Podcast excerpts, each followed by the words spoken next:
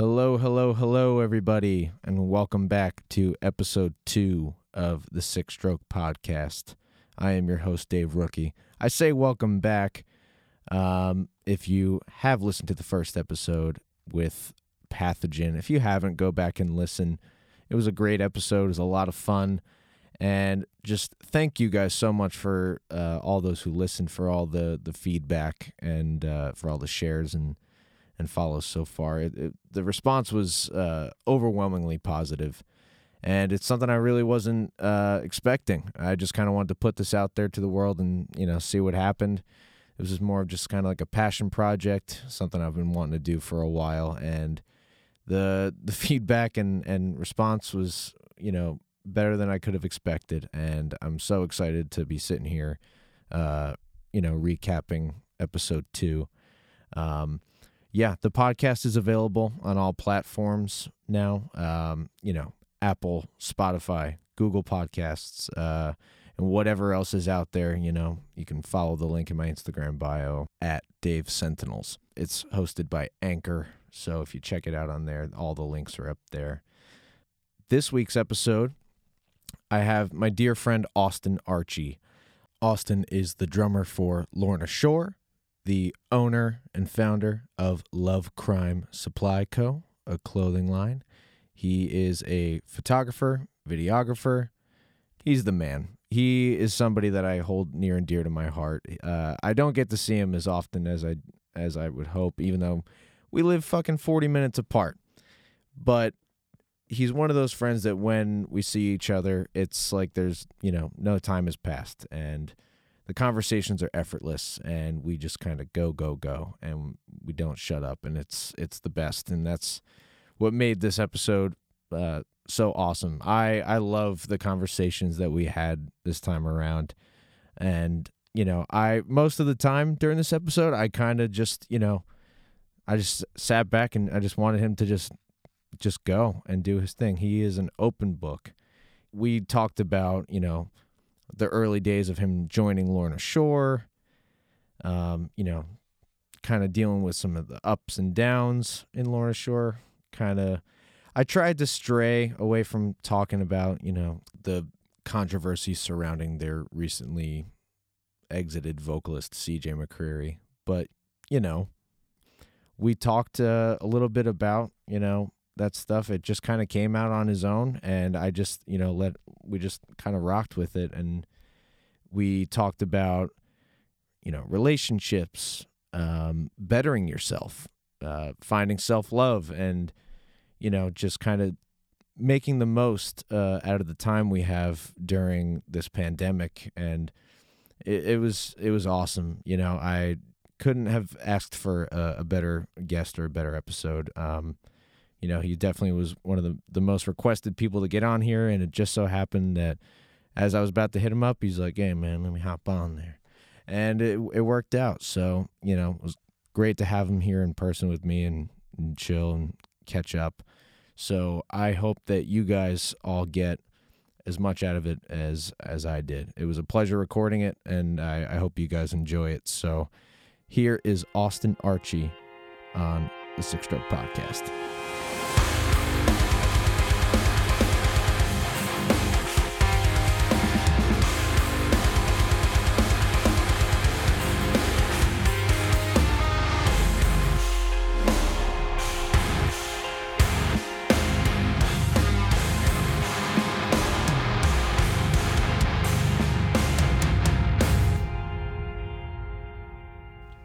Podcast to a click.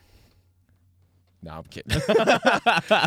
I'm like, damn, this is really a drummer podcast. yeah, dude, we're recording the podcast to a click. Do it to a click. Hell yeah. All right, so episode two, I'm back here with my boy, Austin Archey. Lorna Shore, how you doing, baby? Skirt.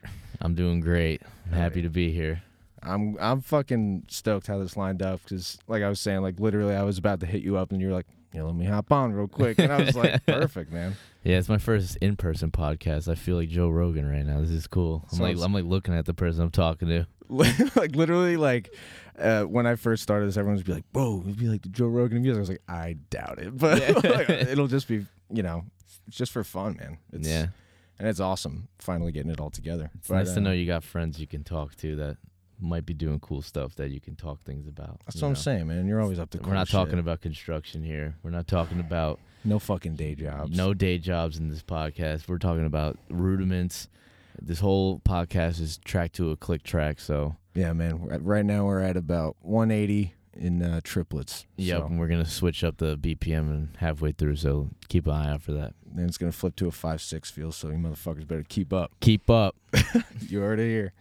Um, I was thinking about this the other day because when when uh, we scheduled this, I was like, it, it brought me back to how like like we first like met, and uh, I think it was like right around like when Maleficium uh, picked up, and uh, Steve was telling me about.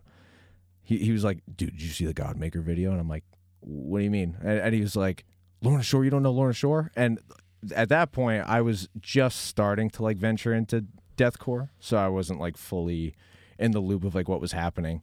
He's like, yeah, dude, they're like right from here. They're like fucking sick as band. You got to check. It. It's the most insane video I've ever seen. And I checked it out, and I was like, God damn! and like the views were like counting, like like going. Yeah, like, it was good uh, times. It was crazy. And then I think like shortly after, it was you guys had like a headliner show at Game Changer, like Mm. right when they had like first opened, like when we were all able to play on the one big stage. Yeah, remember those days tucked in the corner. Shows? that, we'll save that for later. right in the heart, dude.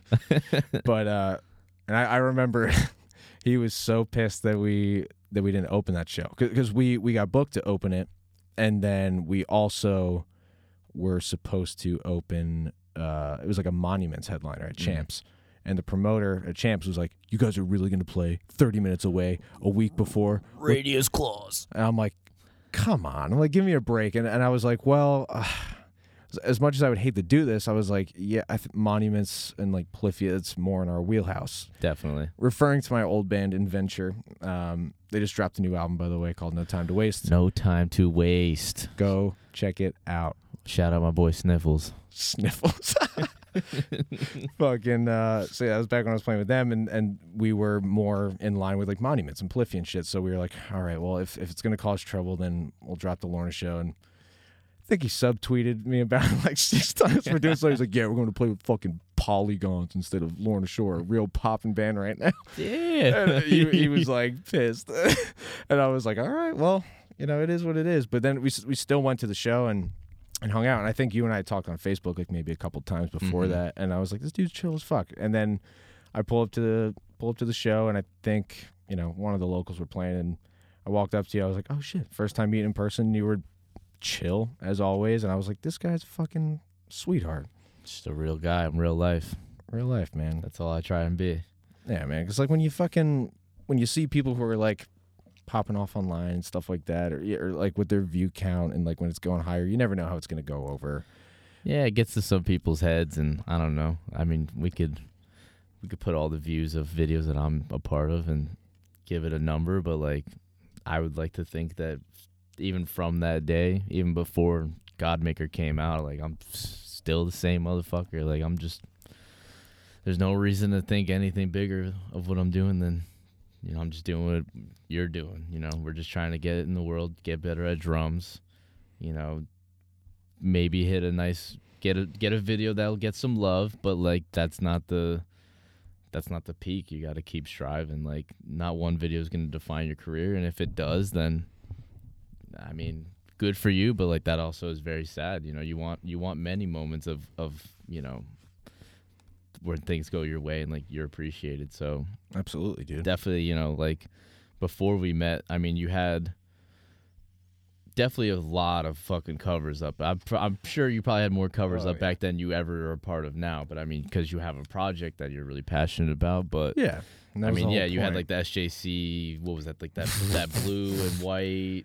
Yeah, yeah, yeah, the yeah, blue and white thing. Yeah, now, And now yeah, you had uh, like contortionist covers up. I think you Mhm. had like a yeah, it was like a bunch of random covers, and it's like all bands that I thought were sick. That to be honest, like I couldn't play that stuff at that time, or like never really took the time to. So like, yeah, when I came across those vids, and I was like, oh, this dude's from Jersey, like what the fuck. And at the time, like you know, I'm with SJC now, but like I always wanted to play an SJC, so I was like, oh, this is cool. Like, let me let me check this out, and then I wasn't really familiar with Adventure you know, me and Steven are very close now, and I love John, Dennis, fucking Caleb, and Al. They're all great dudes. So it's like cool to like those two worlds collided, even despite you know didn't play the show and but you know I love those dudes. We shared a, a, a, space with them and whatnot. But you know I remember I came and did that, uh, the video for them after you left the band, and Mhm. you know we got familiar and stuff, and it's just cool. Yeah, like you know to come up in the scene, like when Lorna was like coming up in the scene, like. I was like I was always in music, but like it was like I was in like such a niche genre. Like I was playing pop punk, and before that, like I was a part of the like Hamilton Street Cafe. Like I was that that was something I, I wanted to like ask you about. like, Yeah. for sure. Like not not to cut you off me. no, you're good. You're good. Let's Because like like move her along. no, no, because like one thing that I don't think a lot of people know, and I had heard this, like I think Adam told me like a while back, like after a mm-hmm. show or something, like you were in a pop punk band before Yes. like going to like Lorna Shore, which is like, how do you go from like you know playing pop punk to fucking double stroke galore and and you know I don't know. black and deathcore, man? I got no I got no answer. I just really wanted it. And then like I did have a band in between the pop punk band. Like I was in a band called Cabin Theory, which was like a bunch of my friends now. Like that that band dismembered and it became, you know, Trauma, which was a Jersey band. And I then now it's uh this project Endless that's about to come out. And I helped with like their music videos and they're all like they're they're people I chill with every single day. They're all my best friends. It's like, you know Brett and uh, yeah, Brett. Well, it's funny because I replaced Brett. Brett was Oh, the shit. drummer of Cabin Theory. I replaced him, Oh, word. and then when I was in Cabin Theory, me and Brett like it's not that we weren't friends. It's just he wasn't at band practice. He wasn't at the shows, but he lived at an apartment with my with the guitar player of the band, Rob Cruz. Mm-hmm. So like I always knew Brett, but like me and him got really close over the last couple of years, and like I really can't even like pinpoint like a moment in time like when me and him really started becoming friends. But like he's like one of my best friends now. I see him every Yeah. day. I talk to him every day. He just filmed my drum playthroughs. Like he is pretty much my my Yoda when it comes to like video work. And then we took him on tour with us. Uh, and he did, and he was our tour videographer Yeah, and he which was the funnest tour I've ever been a part of. Just to have someone who I who I love and and is talented, you know, and to give him that opportunity to come and tour because we both had those dreams early on, and like you know, life, you know, got in the way with him touring, and then to just give him that opportunity was sick. But Mhm. but yeah, like so before Cabin Theory, and Cabin Theory was like maybe a year of my life. That was when I was seventeen, going into seventeen, going into eighteen. Because on eight, when I my 18th birthday was the first Lorna show I ever played. Like I Oh, know shit. that. That's just oh like yeah, God, I remember. Yeah, because Yeah. like I, I was an adventure around like I was 19. You and I are only like a year apart. So yeah, I was like, this motherfucker's 18. yeah. It was at Oasis Church. I think it was like Transcends, Existence, and Us, and then God um, damn, those are some names right there. yeah, I know. Great days, great days. The peak. But you know, between the Cabin Theory band I I mentioned, that was when I was 17. When I was 15 and 16, that's when I was in the pop punk band, and that was with like a bunch of friends. It was basically like a leftover members from my like childhood groups. My buddy Ian, my friend Brian Arante, and my boy Dave Canavan, who was in a bunch of hardcore bands. But we just made like a fun pop punk band, like, and it really just started as fun. Like we really only have you know, three. I think we only put out three songs recorded. We had four recorded. We just didn't like the other one, but we like recorded with Kevin Antreassian at um Backroom, like big, big, big name dude. yeah, yeah. Spent the money to go there, Heard about and. And like those songs rip. Like I still listen to them so- from time to time when I think about it. I'm like, yo, like we Oh, were a yeah. good pop punk band. We had fun. The past sometimes you're like, I know what I did. I love that she was shit. fucking Like sick. we just wanted to be four years strong in the starting line and like you know those were like my favorite bands so like and for me like when i in, when i involve myself in a band and i'm like playing drums like i'm kind of like a chameleon and like not that i didn't listen to heavy metal like heavy metal got me into drums like slayer you know bands like that like a lot of nu metal growing up Mm-hmm. But like blast beats like you know to think about the time in the time that i was listening to you know slayer and nu metal like in the 2000s like bands like you know belphegor and black dahlia and and like all those bands were doing what they're doing now like back then so like yeah. for me it's like i don't regret not hopping onto that music so early because like my drumming has been like through many courses so like when i finally started doing blast beats and like you know more extreme drumming i had a different approach just because i'm not so like traditional and like growing up on it but like it was Mhm. just cool to like and i know theory that's really what helped me to be in lorna was i know theory Oh shit. so when I was given, you know, Guitar Pro files of songs or when I had to write songs in Guitar Pro, I had to like literally understand what a blast beat was because when you hear it and you don't know what it is, you're like, holy shit! Like, what yeah, the it's fuck? one of the most intimidating things. Doesn't even ever. sound real. Like, what is a he even flurry hitting? of notes like tick, tick, tick, it's a wall of sound. But when you break it down, it's literally like I mean a Euroblast at least. Yeah, it's it's- literally your right hand is matching your feet, and the snare is literally going in between. Exactly. And it took me a while to get that one. There was if you listen back to Lorna Shore, there were no Euro blast beats until Flesh Coffin because I literally didn't know what it was. Dude. Psalms doesn't have it. Malf- I was doing Really? straight blast just like ride Oh, high like shit. synchronizing. That's so much harder. which is crazy to think about because like when I when I when I like remembering back, I'm like, it sounds like there's euros at some parts, but like the it's, it's yeah the, like the, like hammers or whatever. whatever yeah, the and those are so hard to do. Like it's like I I I do not fuck with like the straights. Like it's I I can't because so my hands school. naturally flam. They're like But it was also the bands I was listening to at the time to get me into the deathcore. Like I don't know, I was listening to like you know, um, with with blood comes cleansing, like just like OG deathcore, where they Hell did yeah. have that blast beat, like salt the wound, like, but it's slow. It's hundred BPM. Like Lorna was playing, you know, 260, 280, and I'm fucking just just trying to keep this synchronized. Freaking, I'm like, dude, there's no way. And then I just started Yeah. listening to more black metal. I'm like, what is this blast beat? And like I remember. Uh, slow and true. slow and true. like it's so so, sick, but like I, re- I I remember the day I learned about Euroblast. I was playing a show at Failure and Vanity, OG Yes. OG Jersey band. Big Mike big Polero, one of my favorite drummers in New Jersey. One of the one of my fucking favorite people. Shout out Mike, I love you. big love for Mike Polaro. and I've man. told him this story. He never believes me, but he taught me how to Euroblast because I was watching them play, and I'm like, dude, like what? How, like how do you do that? yeah. and he literally just stood next to me with one hand on his chest and the other hand on my chest and he just and he taught me the triplet blast up Yeah. and like I did that on the OG you know I did that on Maleficium I did that but like I didn't understand the like Yeah, the like- 16th version which is relentless Yeah. so I, he taught me the the triplet version of the euro and I was like okay dope but then I was like how do you how do they do the fucking you know the really crazy one Mm-hmm.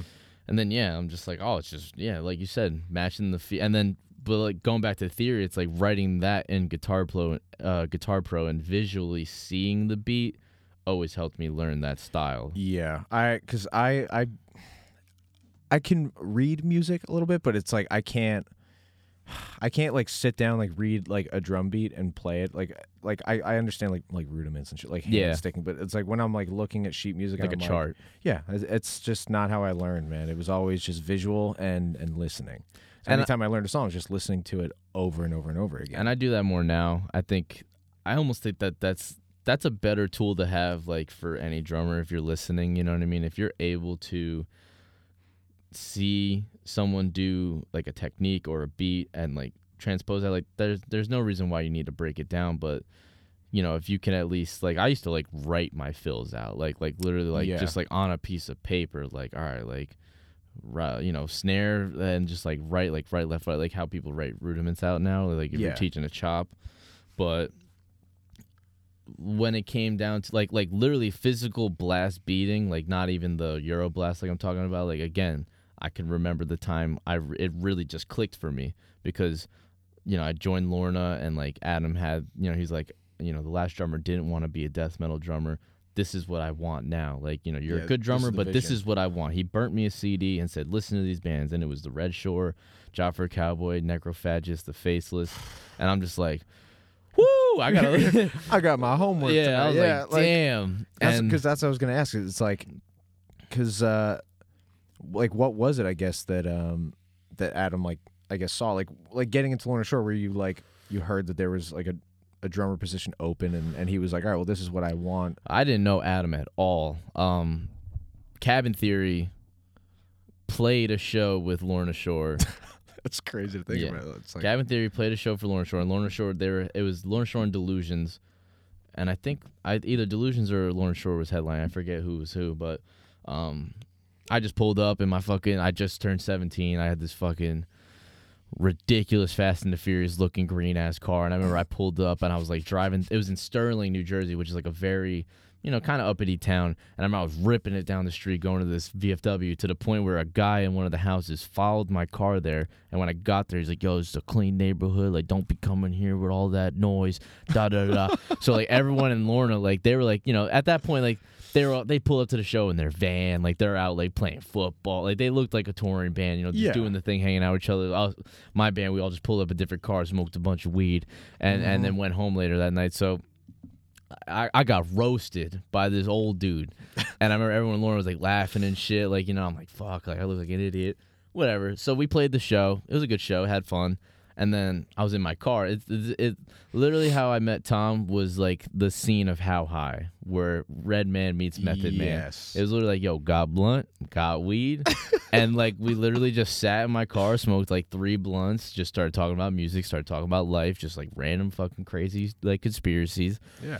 And he was like, yo, you're cool, like da da da, like, you know, add me on Facebook. And then we talked on Facebook for a while. And then he just started hitting me up. And like at that point, I like, I was in school, but like I didn't like being in school. So like, you know, and Mhm. Tom was well out of school. So, you know, some days he'd hit me up, you know, I'd be in class. He'd be like, yo, like, let's meet up, let's chill. Mm-hmm. And like, you know, that time, like, oh shit, like, yo, Tom from Lorna Shore's hitting me up, like, yo, I'm about to just skip school, go smoke weed with a homie who was in a big band, da da da da.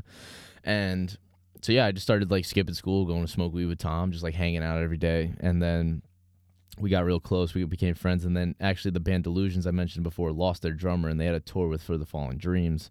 Oh shit. And I was like, and it was like For the Fallen Dreams, and I, or no, it was Legend and Bermuda Delusions and King Conquer. And he was God like, damn. yo, Delusions needs a drummer.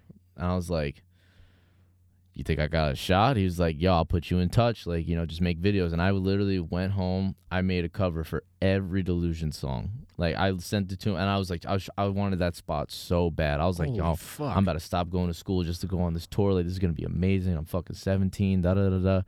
And yeah, I remember I made a cover for every song, and like looking back on them, like I can understand why they didn't pick me because Oh, okay, so it didn't necessarily. it didn't happen Yeah. for me. No, in my mind, I killed it, but yeah. it was shot on like a fucking phone in my room. I kind of looked a little goofy, you know. Maybe I wasn't like you know that up to par, but like you know, I played everything and Yeah. like did retakes, and like they just never answered me. So I was like, okay, whatever. My feelings aren't hurt. It's all good, brother. but uh later on, you know, that happened. You know, Tom was like trying to find me like a project to play with because he like knew I liked playing drums. It, and it, drums really wasn't even like my priority at the time. It was kind of like my like side hustle. Like I was just being a shitty 17 year old kid. Like I just wanted to do other things in life. yeah. Fucking like, you know, hustle and like, you know, go get drunk and like try and like hang out with girls. And then, Yeah, you want to enjoy your life. You're like, "Ah, I don't yeah, I was like, I don't want to sit around and play paradiddle sets for losers. no, if I could go back in time, I definitely would have joined marching band. Like the, That's my biggest regret. Oh, is yeah. because I'm like, bro, how am I like? I'd be so on. And like I was like the best drummer in our middle school, and the guy wanted me to join so bad, and I was just like, I'm not a dork. Screw you. But like That's what I'm saying. Like, there's like this weird like dorky perception of it. and where- don't ever let that stop you Yeah. because anyone I know who did marching band in high school is the best drummer now. I don't care what anyone has to say about it. Like Luke Holland, marching band, march band, Jesse Beeler, Tim. Tom's, everything. Yeah. Jesse Beeler's mom was a snare drummer in marching band, and he learned from her. Shit. Yeah. For those of you who don't know what we're talking about, Jesse Beeler is the drummer of Thy Art Is Murder. Yes, and he's a great guy, and I love him. Fucking sweet peach, that guy. Love him. But um, but yeah, to get to the finally joining of Lorna, Yeah. um, you know, me and Tom were literally just sitting in my car one day, driving down the highway, smoking bud, listening to the fucking I don't know, Aristia or something. We used to love listening to that band, and he got a text uh from his drummer. His drummer quit, and he was like, "Dude, we're fucked. Like, you know, we we just lost a guitar player. Now we lose. Uh, we're losing Scott. Like, we're fucked." And I was like. And I was just like blunt in hand. I was like, I'm like, fuck, man, that sucks, yo. I'm like, who you guys gonna get to play drums? And he like just looked at me. He's like, yo, you play drums? Like, why don't you come play? And I was like, dude, I could never play Lorna stuff. Like, there's no way. He's like, dude, we got a show Friday. Like, like just come through for me. Like, just, just, just at least try. Like, you know, like we just need someone, man. We got a tour coming up. We got a, you know, this show on Friday. We got another show the week after. Like, Mm-hmm. you know, just do me a solid as a homie and like try and make this happen. So I was like, all right, I'll give it a shot. So I remember I went to school, put my headphones in every class period and I just listened to that Bone Kingdom EP on repeat, repeat, repeat to the point and I'm like playing drums on the desk like my teachers are all yelling at me and I'm like, "Yo, I, this is way more important than what you're teaching me right now for my life at least." So Yeah, like so out of algebra. respect, you know, I was like, "All right, other people are trying to learn, so I'm just going to stop going to school for the next couple days and just really dive into these songs." Cause I only had 5 days to learn everything. Yeah, and like with school in the equation, that's a fucking not happening. Uh, yeah, so you're like, bro, fuck that. Not on my schedule. So, yeah, I just stepped up. Adam came to my house. I probably butchered the songs. I remember I had like a shitty pair of 5000s, like DWs that were like falling apart. I had them for like eight Oof, years. for Lorna Shore material. And I was like, yo, I 5000s. swear I could play better if I just get some new pedals. And he was like, okay. Like Adam, will- Adam will be the first person. To, I'm not even. I'm not even blowing And- up his spot. He'll be you know like, yo, Adam, he'll be like, I had a sideways hat on. I barely spoke English. I spoke just straight, uh, just delinquent at the time. like, yeah, motherfucker. da, ba, ba." I like had no like. I I text message, not even real words. It was just all like just bullshit. he's like, how's the songs going? Eh, I'm learning some. Nah, it's shizzy, bro. Like, shit's shit's great right now. You know what I'm saying? Adam's, He's Adam's like showing his phone to Tom, like, fucking Yeah, like who guy? did you put me in a room? And it's actually really kind of a Cinderella story how me and Adam are still here, you know, Yeah, loving each other. Now you guys are fucking Best dynamic friends. duo, Dude, it's Like, crazy. You I- guys are that meme. Like, show me a better duo. I'll wait. Like, never never did I think that day would come. And like yeah, we're the only two survivors of that time. But yeah, I just bought a new pair of Iron Cobras. I was able to play a little better and then just you know, they had faith in me and you know, we got through the kind of Bone Kingdom touring cycle and then Adam was like, "All right, like it's time to write." And I think I bought a laptop, got got got Guitar Pro. We would just send files back and forth. We started just writing Maleficium together and and at that time I remember he told me, he was like, "Yo, like this is it. Like, you know, if Lorna doesn't catch hype off off Maleficium, like, you know, the band's probably gonna be over. Yeah, and not that that was like any like weird pressure. It was realistic, you know. It's like, yo, like this shit like, has you hit to a certain off. point where you're like, I can't be fucking. yeah, Adam at that the time, was probably twenty seven or twenty eight. I mean, That you know. that was that was me with uh with fucking Sentinel. I was like, dude, if if Neurosis doesn't do good, and and we're on our third vocalist in Can't- four years of being a band, I'm like. I'm like, dude. Yeah. Fu- I, I I think I literally told Chris like one night. I, I I texted him like in the in the chat, or I texted the whole band actually. It was because we were like in between. Joe had been filling in for a while, and I was just at the point where I, like, because because like we knew that like Joe was like the guy, and we were just still like sitting on it for too long. Uh, Mm. And they were like, "Oh, we want to keep our options open." and Stuff like that. I'm like, "Yeah, but every other good vocalist around here is like with another band. I was like, including Joe, but uh, uh, you know, like we're not gonna just like keep poaching people and all shit like that. So I, I, Yeah. I was like, dude, if, if you guys are like getting hung up on J- on not picking Joe, I was like, and I'm I'm getting older here, and I feel like if this if this doesn't happen, I'm I'm like fucking. you gotta done. take a chance, you know. You gotta Yeah. really just if it works, it works. Don't like overthink it. Like, and trust me, I know about vocal changes. I know about vocalist changes. It's a big decision, you know. It's Wait, why? what happened? Yeah. oh, I, to, to be honest, I don't fucking know. I just know we don't got a vocalist right now. But um no, I mean, you know, that's the thing with me. It was like, you know, I stepped up. I had a lot of heart. I think that's really what got me to the position I'm in and I wanted to learn. You know, Yeah, I was driven as fuck, man. I was willing to dive myself into death metal and like I said like earlier probably like 10 minutes ago that I'm a chameleon. Like if you just show me enough music, I will learn it. And like but when I learned like when blast beats clicked cuz I was at my house just like, "Oh my god, like I can't move my forearms this Yeah. fast." I watched my buddy was jamming with two dudes from Year Spent Cold and I sat right behind the drummer dude. I forget his name, but I remember he had a 12 by 5 fucking little ass popcorn fucking crazy ass Oh. uh just popping dark horse snare and I just watched his wrist and I'm like and his fingers and I'm like oh Everything's I independent. get it and like same thing with heel toe it's like you know I was fucking driving myself crazy trying to play old Lorna shit with fucking just heels and then we toured I Declare War and my buddy Colin love you Colin he was fucking the cleanest heel toe and out front and like I'd watch him do it behind him and I'm like, you know, oh, what's what's that? And I go Mhm. out front and it's just a wall and I'm like, oh, like this shit is some trickery right here. Like It what's is. going on? because like a lot of people like uh, because like me i don't know I, I guess like just, people like view it in all different ways and stuff but like heel toe or double strokes whatever you want to call it it's like because when you're behind the kit and you're listening, you're mainly hearing like gago gago gago gago gago gago. Yeah. But like there's still like that little bit of, like gotta get it. Like Yeah. it's you hear you hear the first stroke like way harder, and the second one's like almost like a little tap. yeah. But it's like the notes are there. It's just that the velocity. It's know, manipulated fluctu- with the trigger. It's a hard technique to get like like only dude I've ever seen to be able to do it like without a trigger is dude from Oceano because he's He's inhuman. a fucking. Chris Turner. He is Miss you, Superior Drummer brother. 2.0, man. It's it's crazy. Yeah. And I and there's no explaining that. That's just pure strength. Yeah. You know, and You like, actually answered that question early because that was one of the like the questions like from from social was that like they were like how do you you know get heel toe like how like how hard do you have to work at it? it's like just like anything else Yeah. like you you really you just gotta put in practice slow, you suck at it for a long time, and then one day it kind of just like starts. And like, it's a it's a thing that's based on your trigger settings, your pe- your pedal settings. Like having too many pillows in, not enough pillows. Like you really just gotta like figure it out and like spend some time at home with it. I didn't spend that much time at home with it. I maybe did it for like two months before I went on a tour and started doing it, and it was it was a little popcorny.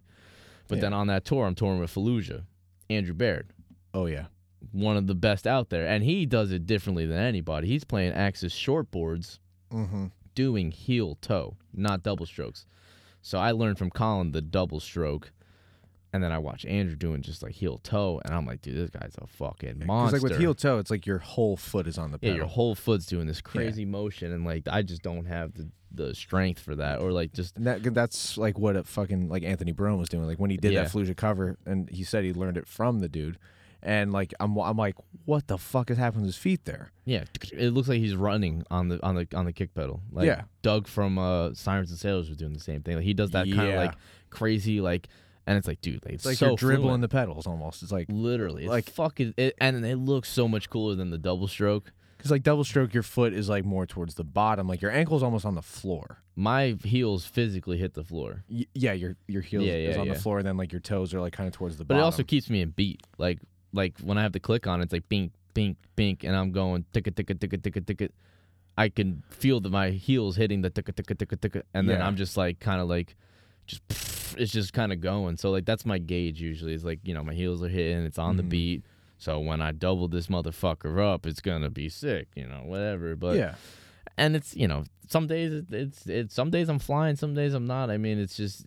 Uh, but it's gotten more consistent the more I've done it, so that's why I tell people it's like you know you might have off days on it, you might get it really fast. Like you know my buddy Moke. For people who don't know Moke, if you follow me on social media, you know Moke. I love him to death. he is. but I showed he's the best. But I showed him heel toe, and then the next week he was already it, at my like at my um caliber of it, if not better than me already. And I was like, "How, man? He's just a fucking animal, man. I know. Just get out of here, man. What are you eating over there, buddy? Yeah, I know what he's eating: tuna sandwiches and a glass of milk. Don't do that, kids. You'll get hurt. but like that was that was like me and him with the six stroke roll is because like when I Uh-huh. because when I started like playing it like in, in Sentinels material and shit like he he was like dude like what is that? And he didn't have a practice pad. And this was at the time where I'm trying out all different practice pads and Yeah. buying all different ones. And I had like the red Vader one. Yeah. and he came to chill one day. And uh, I'm showing him six stroke roll like showing him slow. And then I, and I'm like dude here take this practice pad. I don't use this one. And he's like bro thank you. And then we f- he he goes home. And literally that night because I think I, I sold him my old kit. And so he goes home. He's got the kit and got the pad that night he texts me he's like do I got it and she's like and I'm like get the fuck out of here Hate and, and I was like and you said you were like what bro what the fuck that's fucked I, I don't get it Never I'm like showing him anything ever again. You're on your own, buddy. next secret I learned man it's all mine Oh, he ain't getting no more secrets out of me. Nah, but you know, but that's the beauty about drums that I think is like different than other instruments. Is like it's really not a competitive game with us. I mean, not to throw shade at you guitar players or you vocalists, but like anytime I've been on a tour, it seems like drummers are always in a pack together, always teaching each other shit. Meanwhile, guitar players 1000%. are just sitting in their green room just practicing the licks and like you know i've seen more of it nowadays Yeah. like you know we, we tour with rivers and like my new guitar player andrew he would just be in a circle with you know brody and Johnny from Rivers, and they're all just jamming on some practice amps, and like you know Adam will hop in, like you know it all depends on the person, but you know a really good guitar player sometimes they come across a little snobby and like you know they just don't want to like share their thing with the fear that someone's gonna steal their shit Yeah, and like, like they whatever. got the high end gear and like it's it comes off intimidating. They're like, yeah, you see what it is. yeah, like, you, eh, you see this Kemper, bro. You know what the fuck going on. Like, oh, you you're still on Axe-Fx? Oh, that's that's that's fucking cute, bro. but like drummers, it's like- like that for sure. And it's like drummers, it's like, yo, I see someone struggling on a pair of double pedals that's like not doing them well. I'm like, yo, why don't you borrow mine for the night? Or their snare doesn't sound that good. I'm like, yo, borrow this. Or I see they have a cracked cymbal. I'm like, yo, borrow my China. Like I did that for a homie from Brand for like all of Summer Slaughter. Like he was just breaking Chinas after Chinas. I'm like, yo, just use my shit. He's got fucking hammer fists. I know, fucking- Rob. Rob, man, what is going on with you, brother? It's, he was just mad because he's the only one that drives, so he would just be show up to the show. He would show up the show mad as fuck. But I'm just gonna hit these fucking things. I'm gonna get the fuck out of here. First- Because that that first uh, that first tour they did, uh, we we did with them, Signs of the Swarm, uh, Depths of Hatred. He, yeah, he was the only one driving. He was the only Summer Cana- Slaughter, he was the only one driving it. We and we had And they twelve had a o'clock driver, loaders too, every yeah. day. it- which is insane. He was like, Poor fucking guy, Yeah, man. he'd be You guys rolling need up- to treat him better. I'm calling you out. I'm talking to you, Liam. Cut your bullshit. yeah, start fucking driving for him. Get your license, or else you're not gonna be on the podcast. Yeah, buddy, I'll why, tell don't- you. why, how about your jokes uh, line up to be as good as your driving skills? Oh shit! Shade. Fuck. fucking yeah. He he would pull up every day, like eyes half closed, and I'd be like, "Bro, how are you?" He's like, "I'm shot." Yeah. man." And I'm like, then he'd get up there and play a fucking killer set. I'm like, Yeah. what? What are you, man? Poor guy, man. And symbols like cracked the shit. After the 'cause show, he's got to go to bed because he's got he can't even enjoy himself. The poor fucking guy. Oh yeah. I got I gotta have a talk with you guys in brand, brother. you guys could do everything in the world, but you could put up podcasts, you could do exclusive merch sites, do all the good things that you do, but y'all need to start driving. I think that should come before any of this other shit we're talking about. Yeah, man. Fuck trains. Fuck buses. Yeah, just Get get in the car. get your shit together. Get that flex going. You Canadians, eh? Freaking Canadians. Fucking a. God, where where were I? Um, it, like yeah, we w- we went off a little bit. Let's uh it was on. But yeah, we're talking about the journey into Lorna from the pop punk band. That's where we that was that was the topic we started Yeah. on and ended up here.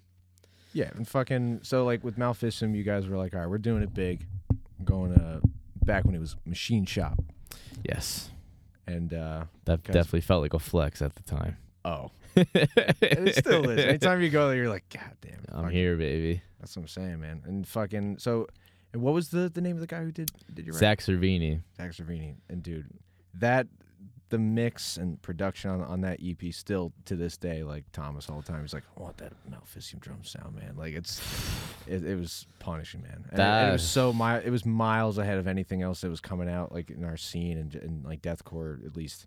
Where I'm just like, dude, these guys who live like 30 minutes away from me, they got the most incredible sounding EP, and like the music is is there, like Yeah. everything's there. It's solid, and then just from there on, it just kind of took off, right? Just naturally happened. I mean, it was just like, yeah, going to the studio with Zach, you know, working with someone who's like an actual producer. I mean, that guy just did the new, he mixed the new Bring Me the Horizon Yungblud song. He works hand in hand with Travis Barker. He's in LA just doing, you know, all time low, sleeping with sirens. You know, he he had his hand in uh, YG's, one of YG's albums. Like, there's nothing the guy can't do. He's one Did of he my, do a Blink record too? did the new Blink record. Like, you know what I mean? Like, the guy, God. and I love him to death because even till this day, shout out Zach. I doubt you'll hear this. You're definitely doing busier things, but I still love you, and I'll let everyone know that. But you know, anytime I'm in LA, he still hits my line. Like we still meet up, we still talk. Like you know, if I ever like had a question about something or if I needed to get in touch with him, you know, which is very rare, you know, he would be there to answer me. So like I respect that out of him. And working with him was, you know, it really shaped the songwriting abilities that we have now. And Yeah. like I always think in the back of my mind to that session and how things went. But yeah, I mean, we you know put out we put out Maleficium title track single, you know, and it got some love. It was a heavy track, got some love, and then did the uh, Godmaker video, and I remember Godmaker video dropped during a snowstorm. Just, just by chance, it was a snowstorm. Everyone was stuck inside for a few days, so we dropped that re- like unintentionally. That song came out during then, So everyone was just checking it out, and then like Mhm. out of nowhere, like you said, like the views are just going crazy. People are talking about it. Like people from bands that are bigger than us, like it was you know catching their eyes. Like you know Aaron Kitcher, uh, and and Infant Annihilator shared the video. Uh, Vulvodynia was like early on, like the and ingested, you know, ingested started. I was like, okay, cool. Like we're getting some love from you know bands that have been around in this genre for a while. Yeah. And then yeah, we just you know put out the EP. It did really well. Like pre-orders were like, I was shipping pre-orders pre-orders out myself, and like we just were selling out of shit. Like you know we sold out a CD super fast, and I'm like, damn, like you know this shit's getting big. And then yeah, I mean you know the EP came out. We just kind of did our normal shit. Like we didn't even like really do any big tours at all. And we were kind of sitting around. I don't really have a timeline of how long we were just sitting around, but then we just got the call. Like you know, we we got well, we got a booking agent. And then you got management, which you guys like at Yeah. the time I saw you guys got on Outer Loop, and Outer at Loop. the time the music like they said I was like covering like Periphery, Contortionists, and shit like that. Like I'm not about sure about Contortionists, but like Periphery was like the band that everyone knew. They were like, oh, they're on Outer Loop. Yep. And when you're on Outer Loop, like management, like you get the tours, Yeah, you get yeah. all the big shit. You're like, god damn. So when I saw that, I was like, oh my god. Yeah, we had a team forming. I mean, it was crazy. You know, we had we had the booking agent, we had Outer Loop, and we didn't have a label yet. And then we had uh, our manager actually had a label, and he re-released Maleficium. And then you know, Last Ten was on that label. There was a few other bands. Yeah, I remember like you, you and them were like the two staple bands. I can't even remember anyone else that was on Density at the time. Yeah, Wink could I. Pagini, good dude, works for Fly South now. Love that motherfucker. But um, yeah, I mean, we just we just didn't really have much going on because we're such a young band, and then uh, yeah, we just got a call like out of nowhere, and it was just like I was literally like, just driving home from somewhere, and Adam calls, he's like, "Yo, we just got this Carnifex tour. Would I declare war?" And uh, you know, betraying the martyrs couldn't get in the country because of visa issues. So like, you know, we got the opening slot.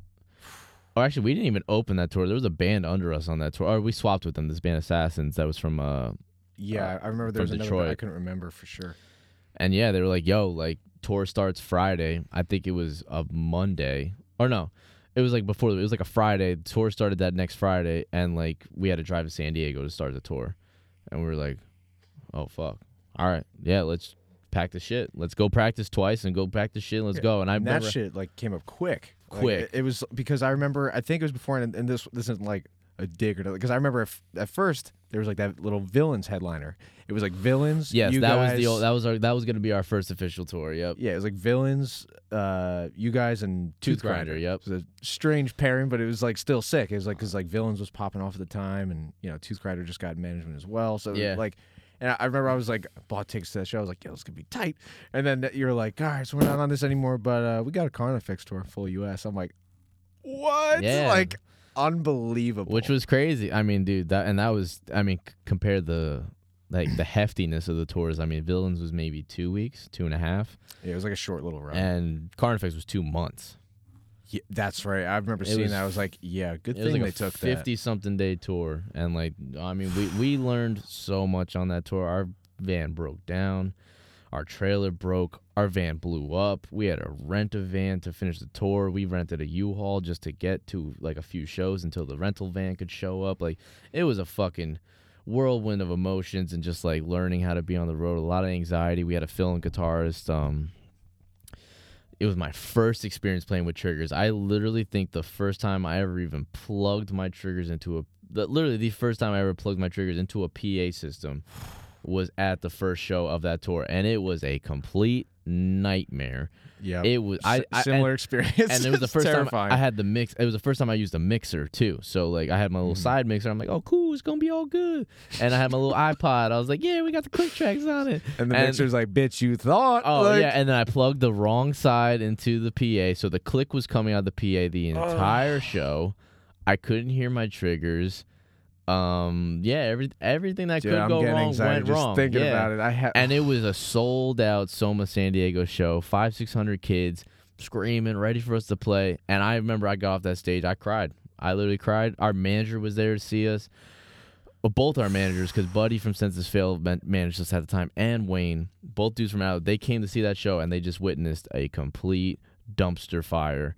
That was our set list, and I was like, wow, okay, cool. Because we ended up just not using the trigger. Oh no, I still use triggers, but we ended up not using our our backing tracks. And I was like, damn, man, this shit fucking sucked. What is it about like when a fucking when your manager or some Oh, everything sort of goes rap wrong. com- everything goes wrong. I Like, swear, pressure's guys, on. everything works fine when you're not around. s- f- it's fucking it like the it was our album like release run or something like that and uh fucking first time we're playing vicious cycle live and like the song starts off uh, in a three feel so it, everything else just starts off four so when you're hearing da, da, da, da, da, da, it, it like and, Yeah. and then like the click changes to a- the actual counting click and then I, I so it's just this buildup of ambience and then wah, and I missed the count and I was like fuck and then I I had the mic so I was like uh, technical difficulties. One second, everyone's like, ah, and then Scott and Josh are like looking at me upstairs, like, motherfucker. Motherfucker, I put my fucking life on the line for these guys. They're like, we're not even from upstate New York. Yeah. We're from Massachusetts. I drove out for this shit. And I'm like, God damn it. Yeah, it's rough, man. But yeah, I mean, we pulled it together. I had like, dude, I had like five splashes. I was ready to just, I was like, I was just compensating for Oh. a lot. I, had, I had two floors at the time. Setup was all fucking these popping, fucking man. things, and I remember Full drum Buddy, rack, oh, everything. oh, everything, oh, the drum rack. I was that guy, like, oh, I need help with this, uh, three sided drum rack. So Yes. I remember after Buddy came, he gave good advice to me. He's like, listen, man, let's just let's dial it back. You know, maybe do less drums. You know, you need to get on stage easier because I was I wasn't used to any of that. Having a tour manager on and off stage, fifteen minutes, like Mhm. technical difficulties or not, you're starting and you're cutting songs. So I learned everything. Everything I needed to learn about touring was on that tour, and we had a great tour manager, my buddy Yeah. Martin Cleo, and yeah, so I just dialed back my drum kit to like what I really need: one floor, two racks. Um, I didn't give up using triggers because I had faith in myself, so I figured that out. I didn't even know you could edit parameters. To be honest with you, I just went up there with stock. Just let's go. Yeah. Horrible. Don't do that. Yeah. Take your time with your triggers. Make sure the shit sounds good. Yeah, don't biff it. Get a fucking good sample. Don't use that Yep. preset shit. And no, I started setting up my kick before each show, making sure it was good. Set up my mixer, make sure I had my shit plugged in right, and kept it all plugged in. And yeah, just learned uh, learned how to actually fucking play live touring because touring, playing drums on tour is different than playing in your house. Like we're looking at your drum set as we speak, Mhm. set up really beautifully and nice. It's really you know level and the Thank floor is level. when you go on tour, you got stages that are, or especially drum riders that are caving in. You know, there's weird Yep. fucking like ups and downs on, it, and that affects everything on your setup. And like, you know, Straight up. your shit's not tight enough, starts falling over. Your snare is not level. Like these things will affect your performance, Yeah. hands down. So if there's one thing I can say for like four drummers, like when it comes to tour, perfect your setup before you get out there. Make sure like yes, that you have your shit dialed in. Invest in if you can.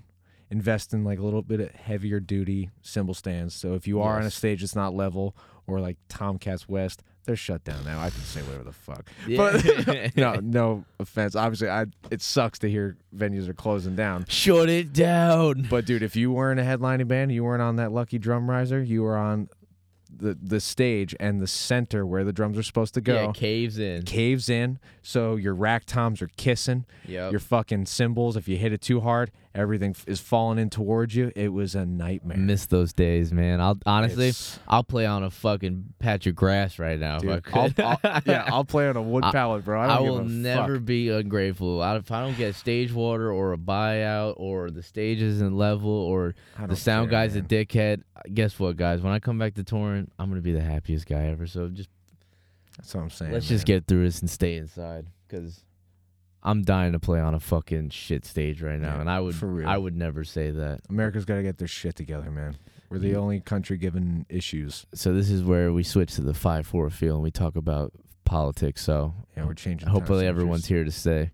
Yeah, man. Don't Just worry. We're not gonna get too deep, but uh, Fuck that. Just kidding. yeah. Um, but yeah, nah, Maleficium, you know, just did a lot for the band. Definitely gave us our start. Um, everything went pretty much as planned, and then started making albums after that. and you know, we're on LP three. We're working towards hopefully an LP four one day. I mean, Hell yeah, dude. just trying to you know get the right fit on vocals, trying to get our sound to where it keeps evolving, and Of course. you know, we just want to, you know, we have a such a loyal, good fan base.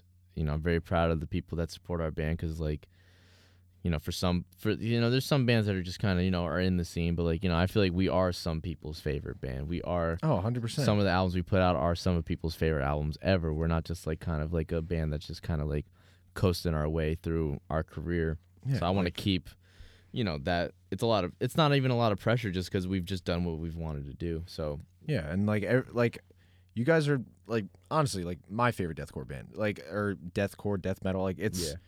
Whatever you call it. It's like uh you guys just have such a fresh take on it and every album just gets better and better. And like and you can hear the growth in it. So like that that's one thing I, I was curious like, you know, you work with a producer Mm. and then it kind of forces you and your bandmates to kind of learn to look at your music a, a different way and like Definitely. really dive deep and be like can i play this like is Yeah. this the right thing to do for like am i just being flashy or you know is this tasteful it's like because you and adam eventually became like you know the the driving force behind the music like you oversee everything Yeah, and it's easy to get lost in the sauce.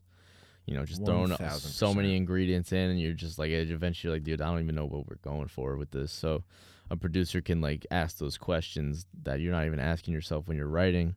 And I think a lot of young bands don't, you know, and it's a beauty that we can record at home and do everything at home, but like, that's just step one. Like, you really should have another person in the mix, someone you trust, someone that is familiar with your sound and like get their opinion on you know the music because like they can point out things or encourage things for you to do things that you might be scared to do like that's what we had with josh schroeder like we weren't like you know scared like you know like but like we were just timid to like kind of like go and do certain like you know melodic elements or like and that's why we kind of just like you know we were we had like a lot of songs that we chopped up because it was like all right this song's really epic but then out of nowhere we got this dark ass like riff that's cool doesn't really fit the song.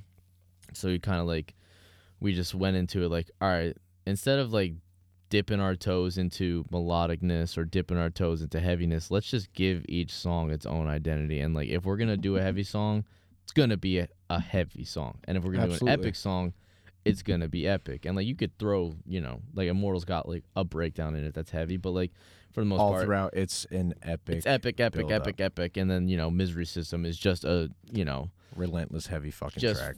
fucking pea brain fucking just slam song which it still has its purpose on the album. Might not be that technically uh you know fun. I mean for but for me that's my time to step up because yo adam's kind of taking a back seat playing chugs let me make it more interesting on the drum Yeah. front and that's When- one of my favorite songs drum wise on the whole record Yeah, 'cause when when something is a little bit more simplistic in one area, it gives room for another thing to shine.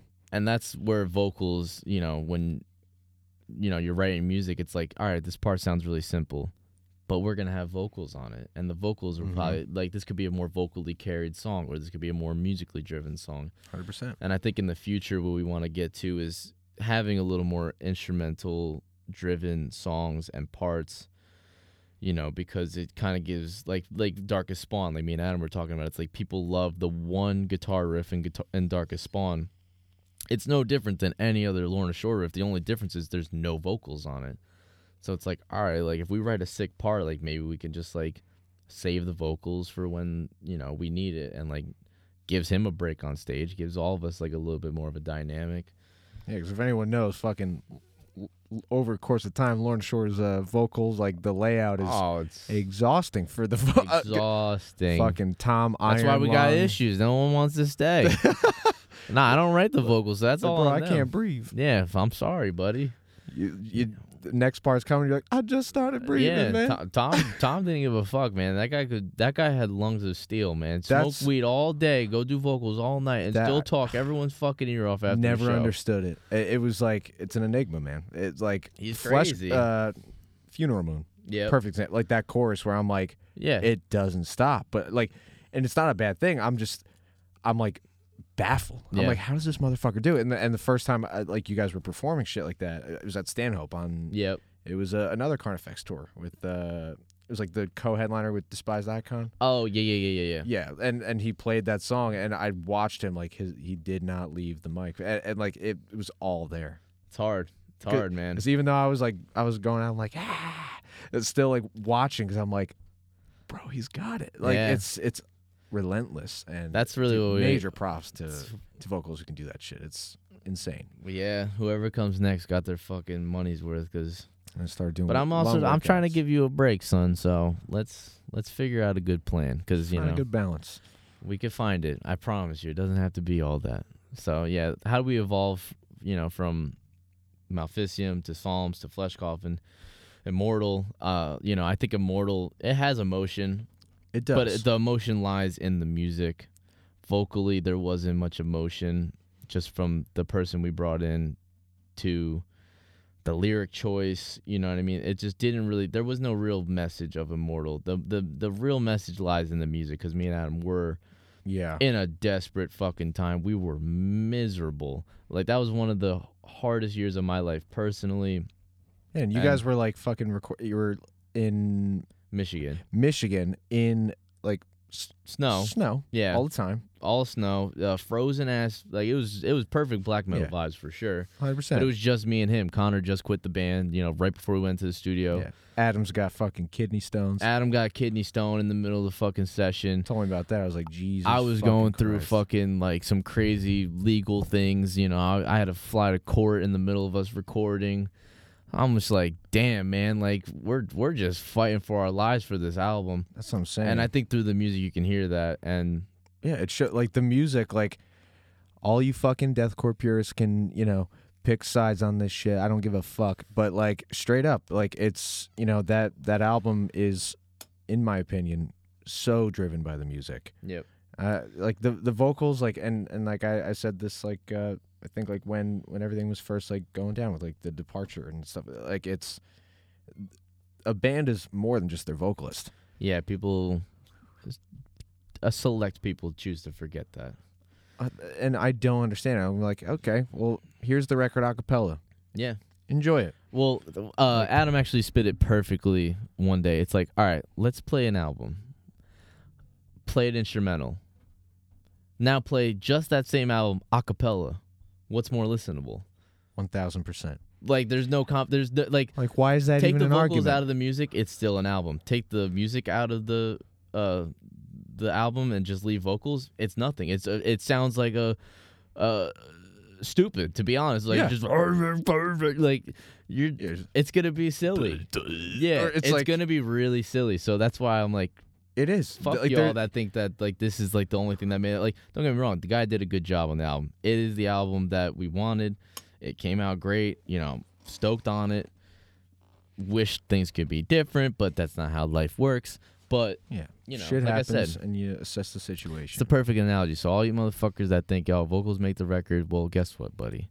Not in deathcore. You know, Nope. a beautiful singer's voice, sure, I'll give you credit for that. You could probably listen to a beautiful, beautiful person sing without music, and it still sounds great. But deathcore, it's it's equal parts, you know. And Yeah. and I think going forward, we're just gonna try and tie in the emotion of Flesh Coffin, like vocally and musically, because Flesh Coffin was a very emotional record, and then the intensity of Immortal, and try and marry those two together, and like Yeah, that's I think that's the the next step, blend. yeah, into revolutionizing or uh, evolving our sound into really nothing new, just like really just trying to push parameters, like like somehow make things more epic, Yeah, somehow like- make things more heavy, like yeah, you just- found a sound and now you're gonna you're gonna vamp on it and you're gonna Yeah. expand. just That- push that's the what I'm looking for. threshold, Yeah. just literally just push them wider and wider till it's like, all right, this is the heaviest and most epic fucking thing I ever heard. So That's what I'm saying. we And, got like, some shit in the works. You know, we're I mean we're just writing just for the sake of writing because we got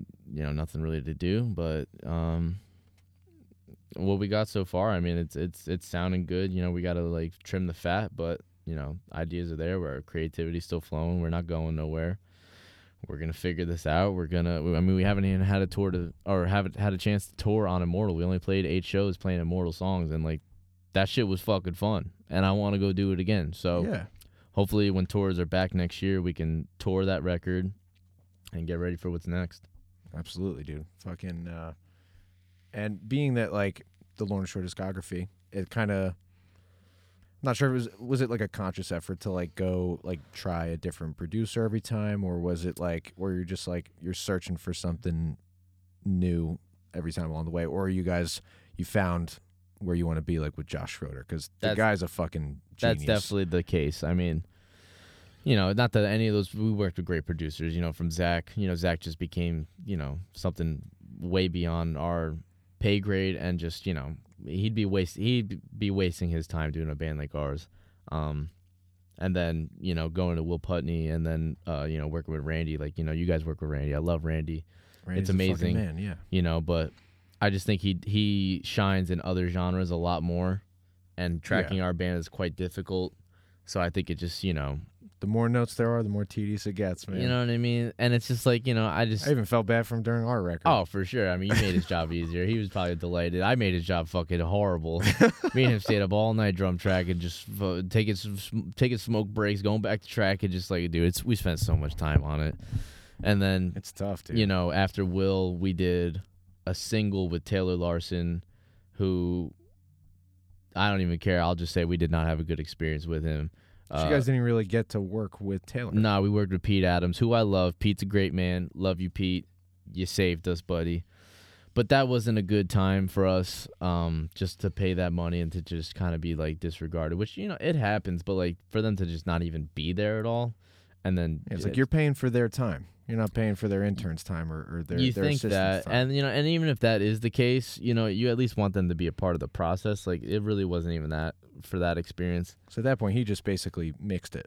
yeah like we showed up he was there and then i didn't see him for three days Didn't you say like he showed you a 20, 26 inch kick and he's like, I want you to be hitting like yeah this hard every time? You're like, not have, have you listened to us, bro? yeah it's not happening. And it was like finger tight. And i was like dude that, this just isn't happening. So we did we had we had to do fake drums on that just because no one was trying to sit through that. And but we learned a lot about songwriting on that uh on that release. Absolution of hatred. We learned a lot about songwriting and introducing like a chorus vibe into a song. So that's where we led into flesh coffin. We worked with carson and grant who were both amazing people. Love carson and grant.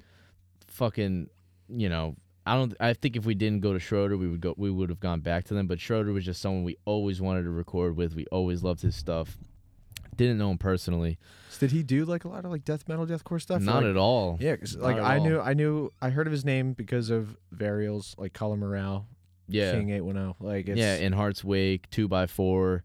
I just knew he had just he just had fat sounding fucking albums, and I was, but he Yeah. did do Ghost Bath. He did Numenorean, which are two black metal projects. So I was like, oh shit, all right, you know, the, and- but that's the thing I love about Josh, and that's why like Josh is like you know the fifth member of this band. Like he understands the band, understands us as people. Not for nothing, like he's such a good fucking dude. Like I, like That's when we're recording, like I just I would I would pay five grand just to hang out with him for a month. You know what I mean? Like I would just it. do that because I just love being around the guy. He makes it such an easy experience to record with.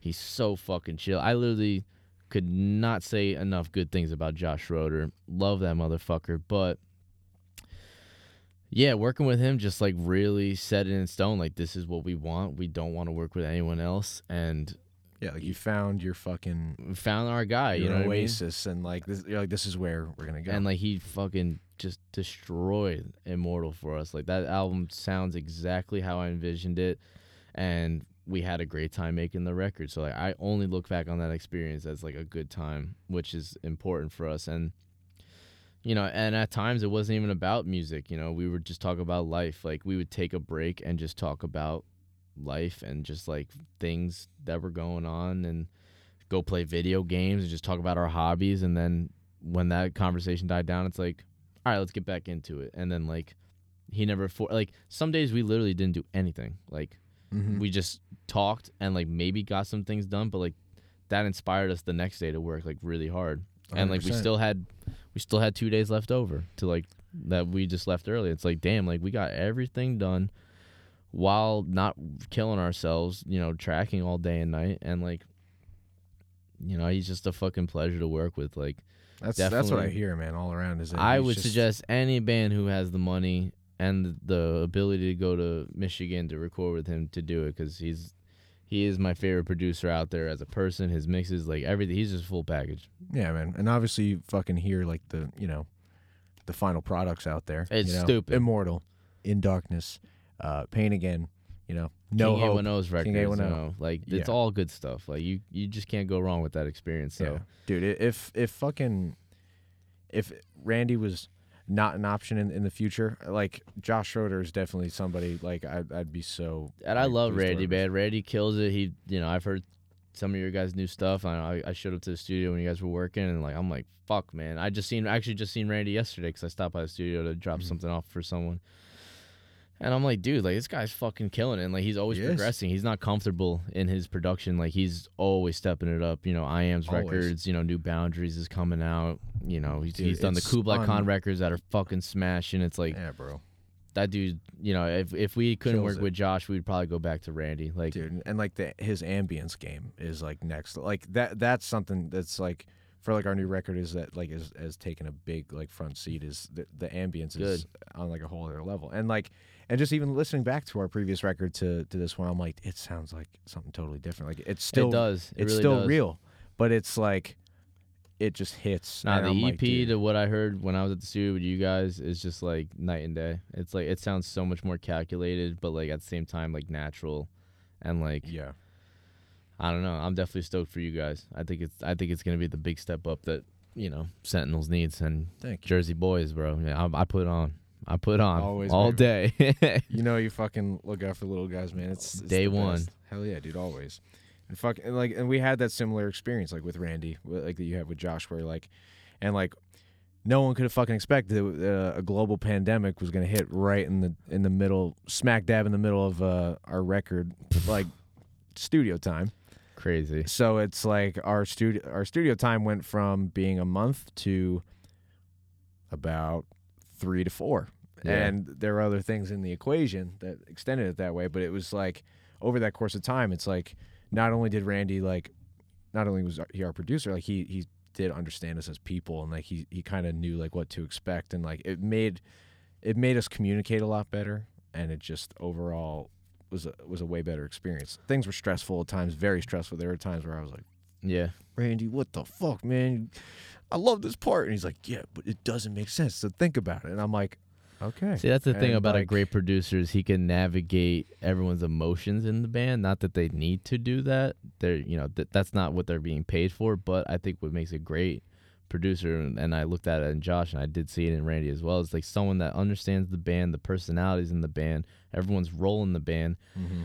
and try and maybe give some of the guys who have less say a say at, at the studio because or like to even like like you said just make those like calls and just say nah man like gotta switch it up like yeah. you gotta he do hears this. everyone out and he gives everyone their fair chance and stuff like that. Like there's, it's, it, it's important. It yeah really and, is. and when things are getting stressful to know how to navigate that stress to still make it a productive day Yeah. And it's good. Like when they tell, when something sucks, they tell you it sucks.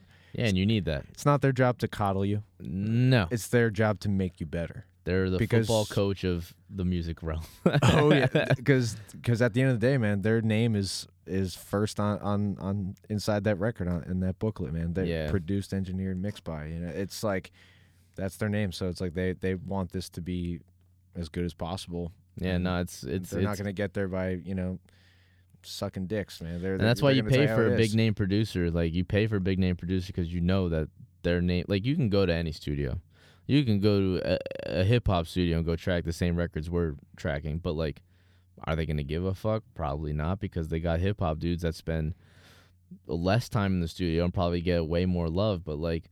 These guys love what they do. They love looking out for bands like ours, and like not for nothing, it's very notable because like you know we are in a niche genre, and they Mhm. still give us their time and effort to like make it s- fucking kill. You know what I mean? It's That's what like I'm saying. it's a it's a noble profession to be a metalcore, deathcore, just extreme, you know, metal sort of producer. Like you're just you're just putting on for us, man, and like having a lot of faith. And you know, I don't think I don't think Josh even anticipated like when Immortal was coming out for it to do as well as it did. I mean, we all knew it was great, but like he was like, "Damn, man, like the shit's fucking taking off." Yeah, and he was stoked on it and like you know already looking forward to when we come when we go back so it's huge. It was like your best selling record. I mean, off hands down like hands down i mean it's sold better than a lot of records i was like holy shit Yeah, and sometimes even as you go on, like you- don't expect like like yeah, this is our newest work. It's our best work to date. You're like, but will it perform as well given the fucking the state of, of music and you know Yeah, people CD not buying records and shit. People just streaming everything now. Like it's it changes. But you guys hit like like what like fucking four thousand copies first week. Yeah, over four. Unreal, Unreal. crazy. like I, I remember like we got I- that number. I mean, I I was like shaking. I was like, this can't be real. Yeah, They they they they they they meant to write a two in here because we me and I were like, yo, we'll be stoked if we do like two and a half. Yeah. I think our biggest number, we're like, yo, we hit three. This is gonna be dope. And they're like, nah, man, y'all did over four. I was like, what? Uh, Yeah. I was like, time to. Time to get up on the bill and start getting some more money. Call the booking agent. We That's- want some more money next tour. that's what I'm saying, man. And you guys are under a big fucking label now, and and I'm sure Yeah, they that were shit's pleased. crazy. They're like, you know, Oh, they were See so what stoked. Yeah, first they they fucking took a chance, and I'm. That's what I'm I hope saying. everyone at Century is happy with us. I mean, I love them. They treat us great. yeah, dude. The best label we've been a part of. So I mean, I think now between having Josh as our producer and having Century Media behind us, like, and Joey Durango who does our videos, it's like we just got the dream team. Like we're ready. To, as soon as we're ready, as soon as we got new music, you know, it's definitely not gonna fucking disappoint. I refuse Absolutely. to man. let that shit disappoint. You guys set the bar so high. It's like the only thing you can do is like try to just outdo it every time. Ah, yeah, I know. And it's, and it's funny because like sometimes in that moment you're like, bro, how the fuck are we gonna do that? Nah, we questioned it. Like Adam had a big fucking kind of breakdown, like beginning of quarantine, just like, did I write the best record I'll ever write? And I kind of had to talk to him, like, dude, we think this every time, you know. Yep. Like, you thinking that will make us write, write a better record, like, and even if it's not quote unquote better, like, let's make it more us. Let's let's just let's literally stick to the mentality we've had every album, and that's we're writing this shit, the shit we want to write with realistically no one in mind but ourselves. Like we're just writing the shit that we want to hear, what we want to do, Mm-hmm. and if people latch onto it, dope. If they don't, then I'm fuck it. I guess I'm stupid. I, but like I don't write a riff like, oh, are they gonna two step to this? Are they? Are, are we gonna get a circle pit to this riff? that's what I'm saying. Are they gonna know this this chorus? a lot of people like I, I made a status about this recently and people gave me shit for it because I guess I didn't word it right. But uh, it was just me saying like, yo, if if you're not writing music that you absolutely love and and like you're 100% behind it, it's like then what the fuck are you doing? If you're writing Yeah. stuff just be like, "Oh, we need a we need a part that's going to bring the two step in like you know, this is the crowd kill part." Like like it- Yeah. or this you know. And if you're that type of band, then yeah, like Yeah. hit that mark. But like that's such a small realm of music. yeah, you know, and not Like, hating on anyone. It's it's like I get it. You know, everyone's got their own hustle. I love that do shit. You know, I love Yeah. down tempo. I So do love, I. love Love hardcore. everything. I love it Doesn't all. matter. But It- like, I don't know. The, like, I would like to think that the music. Well, you know, you guys write really fucking just. I don't. I don't even know what to call it to be honest, but it's really just like a shock value. You know what I mean? It's like holy shit, what's going on? Yeah, like we'll throw in these parts where we're like, you know, I think I think yeah, I'm expecting to hear something heavy next. Like why don't we try something a little Yeah. heavy? And if the rest of the song the song is melodic and, and like we give it a heavy ending, then like we're like, all right, well we want to make a heavy ending that's gonna yeah, it's gonna count. it's gonna raise some brows or and that's or the thing. like, it's the dynamic. Like if you've had, like you know, I love down tempo, but sometimes I'm like, you know, I've had enough, man. I feel I've Yeah. my my forehead's just been pounded with kick drums and heavy bass tone this whole time. and you're like, oh wait, I'm on song six already. Fuck, I didn't even realize it. For real, and then and then you find a heavy band that does it different. Like you know, I love that band Strangled. That's just been getting hype. I mean, homie's been yeah. homie's been opening up Lorna So shows heavy. for fucking two three years now, and like and even in their early days, I would they were one of the few local bands. If I was setting up my drums on side of the stage, they'd be playing. I'd be like, all right, let me go out front real quick because I, I need to make front. sure what I'm hearing is is what I'm hearing from the side. And I go out Yeah. front, I'm like, holy damn, like this band's fucking bringing it. And then I was Mhm. stoked when we played with Body Snatcher and, and Enterprise and within Destruction on our headliner Strangled to open the show. And I remember I was like walking out, I was like, I was telling Body Snatcher, like, yo, y'all gonna like this band, y'all gonna like this band. They're like, yeah, yeah, we'll check it out, we'll check it out. Meanwhile, they're all out front watching this fucking band, and I'm like, you like that shit? Then you're like, Yep. dude, that's like the best band I've heard in so long. I'm like, I know, like, Next thing you know, they're opening up select dates on Body Snatcher. you know what I mean? Like, and I love live to fucking put people on to, to people, and those dudes work mad hard, strangled. Like they, I don't even think they've realized how much of a, a ripple effect they've kind of had recently, and like, I think they got a big future. They they really do something different. You know, Michael Soto, great guy. You know, the singer is Yeah, of shout one of the man. most scary, intimidating motherfuckers I ever seen on stage and off stage, but such a nice dude. So it's like they're That's what I'm s- humble. They make saying, music that makes you want to just beat up your fucking neighbors. and and it's still interesting. So like for me, like a band like that is like a breath of fresh air because like damn, like all these bands have came and went throughout the years, and then these guys just stepped in out of fucking Oklahoma, bringing the nastiest shit to the table, and I think I think their future is bright. Yeah, and man, like, they're making a name for themselves. I, I I saw them on my Facebook feed. I think yesterday. like Yeah. a new video or something, and it's just That's what I'm saying. Like, you know what I mean? Like, dude, it only takes that. That's the thing. They're genuine. Like, and I think genuineness in your music has like a, a spiritual kind of element to it because it's like it kind of just travels like a lot naturally to people's ears and like you know. And I- I don't know, like you know, music is deep. Like it's it's it's a it's a language in itself. So like if you're making music that people can connect with, like on any level, and and then it hits home for people, like you know, I think Lorna the Emotion is what has really brought the band to you know surpass a lot of other bands just because like we really put our heart and soul into like these motherfucking songs like whether it's just blast you know some people like oh it's just blast beat noise wall sound bullshit it's like listen that's deeper, fine man. you know like you can Yeah. see it like that but i mean i could tell you a whole i could tell you whatever you want to know about this shit like i'm sure adam could too like you know flesh coffin the song one of the most emotional songs we have lyrically and musically and i'll never forget like writing that song like adam was just working like working like a motherfucker Mm-hmm. and he just that lead came to him at work. He went home, tracked it. I showed up. I was like, "Dog, this is good. Like this is some this this is some good shit right here." And we just Yeah, had that part and just just went off and just made a whole song based around that part. and you hear it, man. It's like even in the music alone, it like is like pure sorrow. It's it's yeah, it's it's I- fucking it's dark. I live for it. I still love that album. Still fucking so damn proud of that record for us because that def like Maleficium got us, you know, up a tier. got you out of the woods. you know, Psalms kind of kept us at the tier, and then Flesh Coffin boomed us like Mhm. way up, and then from there we had to like really step it up with Immortal. And you know, people love drama more than they love music, so kind of Mhm. you know, Tom leaving the band kind of brought a lot of you know Chelsea Grin fans to be like, oh, what band was this guy? And oh, actually that band's pretty good, or oh, that band shit, whatever. You're still talking about it.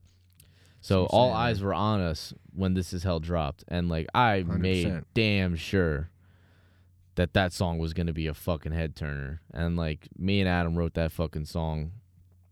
Just I was like, dude, this is ha- this has to be the most ridiculous thing we ever fucking wrote in our lives.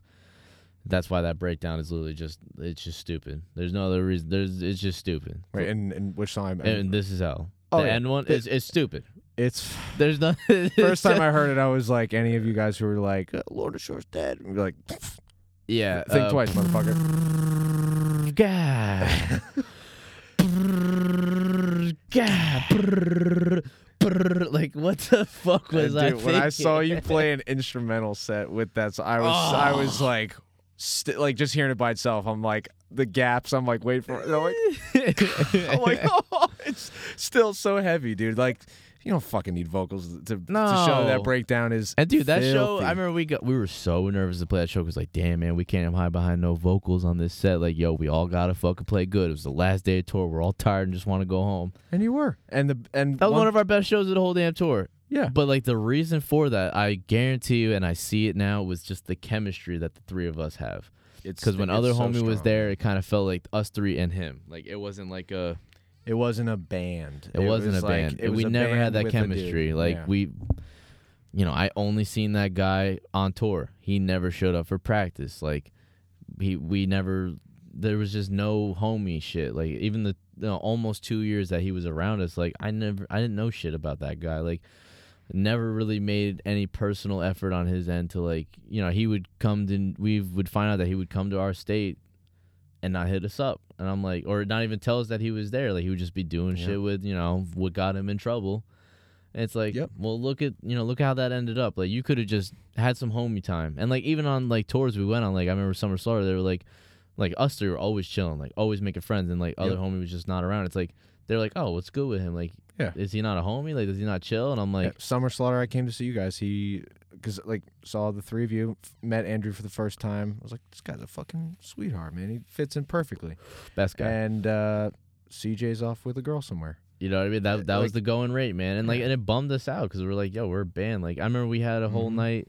We all it was us and Enterprise and Adam Moore and Adam Moore let us stay all us stay at his house and we were like, yo, let's go. It was um, it was the premiere of uh, not Guardians, Avengers. It was the new Avengers. Oh yeah. So we booked a whole row for the whole band like ahead of time, and literally I think opening scene popped up. He was already gone, and he was chilling with someone. I'm like, damn man, like you could have just said you didn't want to do it. Like like sorry, it's so painful to just hang out with the boys and like Yeah. do it. You got fucking ten people to hang out with, and like it was a little disrespectful. Cause you like, cause you would even tell me like he, uh, fucking for your headliner, it was like your it was like your first tour in a while, like Yeah. or co-headliner with Enterprise Earth, and you had to like, you had to like basically pull him out of the van, and be like, bro, these kids paid VIP to like meet you and tell you that you love music, and Yeah, one day he just What did didn't he show say? up. He just- he yeah. just didn't show up. It was in Dallas. He just decided to go do something else somewhere else, and I'm like, this sucks, man, because these kids pay for this, and like this is shitty. And like as much as I work for the band, they don't care about me or the, they want you. Like yeah,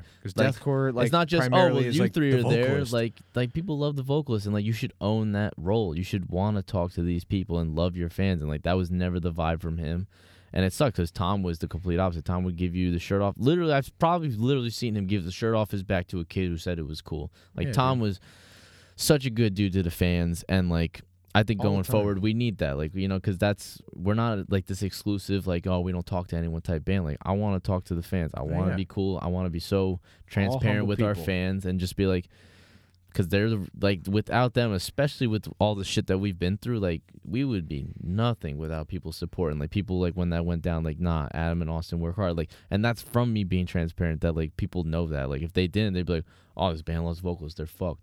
Like we don't know, sh- like no one knows shit about how they operate. Like yeah, I don't need. It's no secret. Like we're just fucking human beings. Like yeah, and and literally since day one from meeting you and seeing you at any other show, like since then, it's you've always had the same personality and and and I'm fucking humbleness. chilling. Like Yeah, man, I'm happy to be there. Like that's my favorite. Like it's been such a fucking emotional roller coaster being at home and not having that in my life because like now and it's kind of you know in a way it was a bit of an escapism because you know lacking you know self-esteem and just you know confidence growing up. Like touring gave me you know a lot of confidence. It gave me a lot of reassurance you know it gave me a lot of you know praise. Like you know going on tour people telling me how sick i am every day as, as shitty as that might sound like that shit gets me through the day sometimes when i feel like shit about myself. So now yeah. being at home, I've just learned to, you know, a little bit more about self love and, you know, being more independent, less codependent on certain things. And, you know, I just, I've been taking care of my health, um, you know, trying to keep my mental, you know, health in line with my physical health, you know, eating better. You know, luckily I did meet a great person and like me and her hang out all the time and she's like kept my, you know, mind straight and like, you know, always making like really cool plans. Like, you know, I never like dated someone who like actually wanted to do things and more like, oh, let's just you know chill. You know, we'll just tomorrow we'll just Yeah, like chill. You guys are We'll just chill a little more. Like we're going.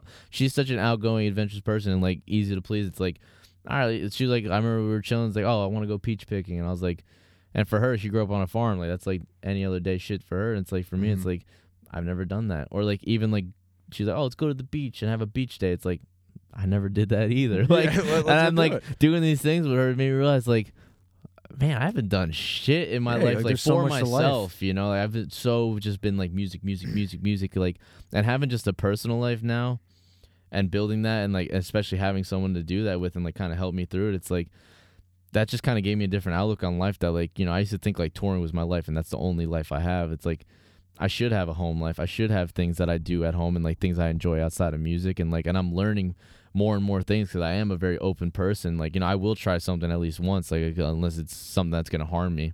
Yeah, but like these are all beautiful things. Like you know i wouldn't go to the beach because like i was so insecure i wouldn't want to like take my shirt off and like be judged by other people.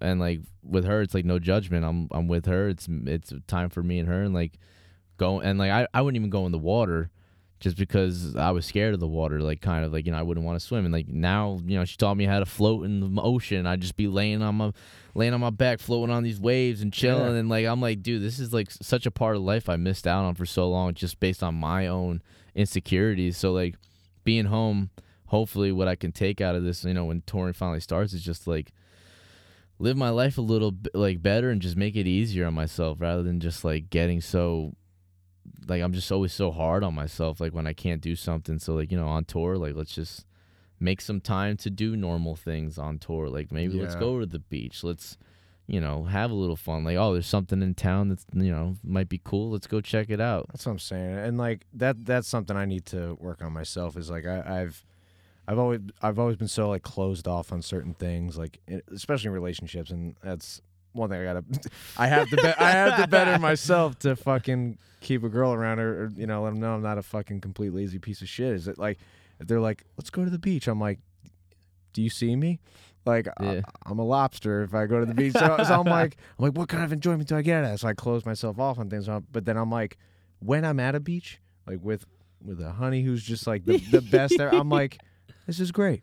No, I'm like, dude. why am I being such a dick about it? Just g- gonna yeah, get you're sunburned? sweating. You're in Boo-hoo, the sun. Get some aloe, rub it in. exactly, And man. have her rub it in, make it all nice and shit. Ha- make it a time. Make it a, make That's it what a, I'm make it an saying. activity. Yeah, and it- it's you get so much more joy out of life when you open open yourself up to You to new gotta. things. One thing for like one thing for me, and, and like it was corny because I was like, let's make a New Year's resolution. But like my one of my biggest things was I was such a picky eater for a long Mm. time, and then I was with a girl who's Italian, and like that, you know, sometimes like they cook up some things that are a little like left field for me, and and I'm like, you know what, I'm, like my resolution is I'm not gonna say no to shit Yep. unless I know I already fucking hate it.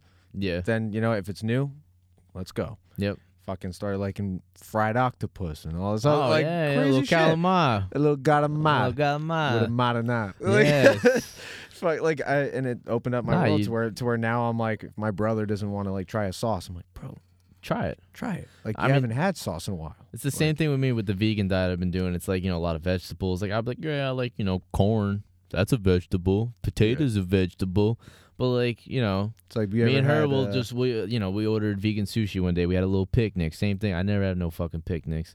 But she was like, "Oh, come over. Let's Yeah. you know, let's get sushi. Let's let's you know go set up in a park, put a blanket down, like eat." You know, it was, it was the first beautiful day we had this fall. It was like only a few weeks ago.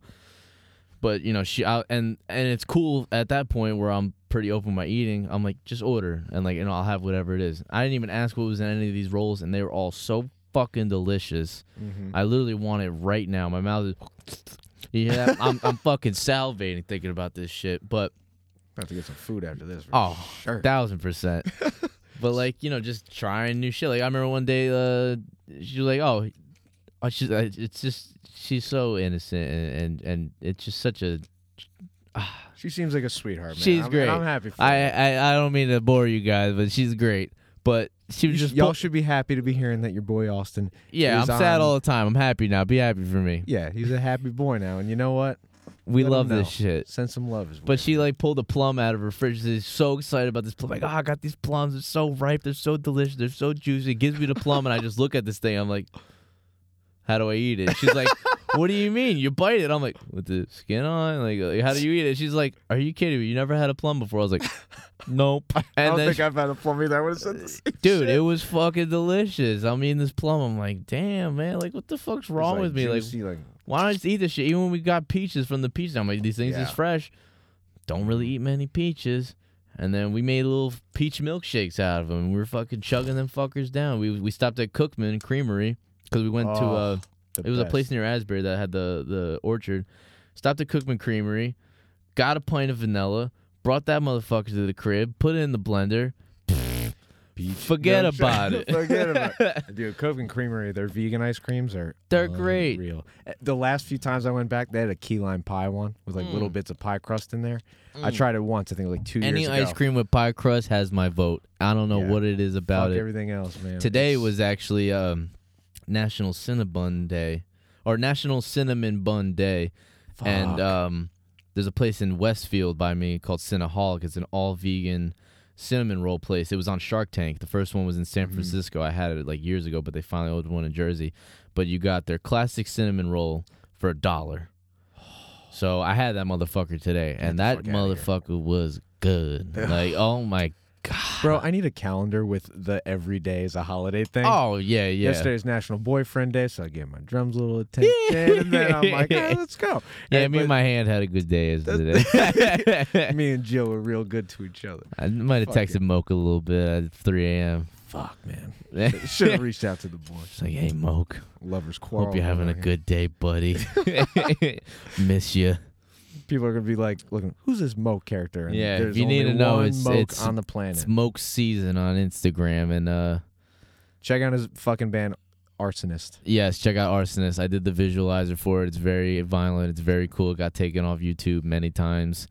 Wait, for real? oh, the, the, first day it was supposed to go up. It was getting taken off every five minutes because I remember you showed us like just people dying the whole time. It's It- so sick.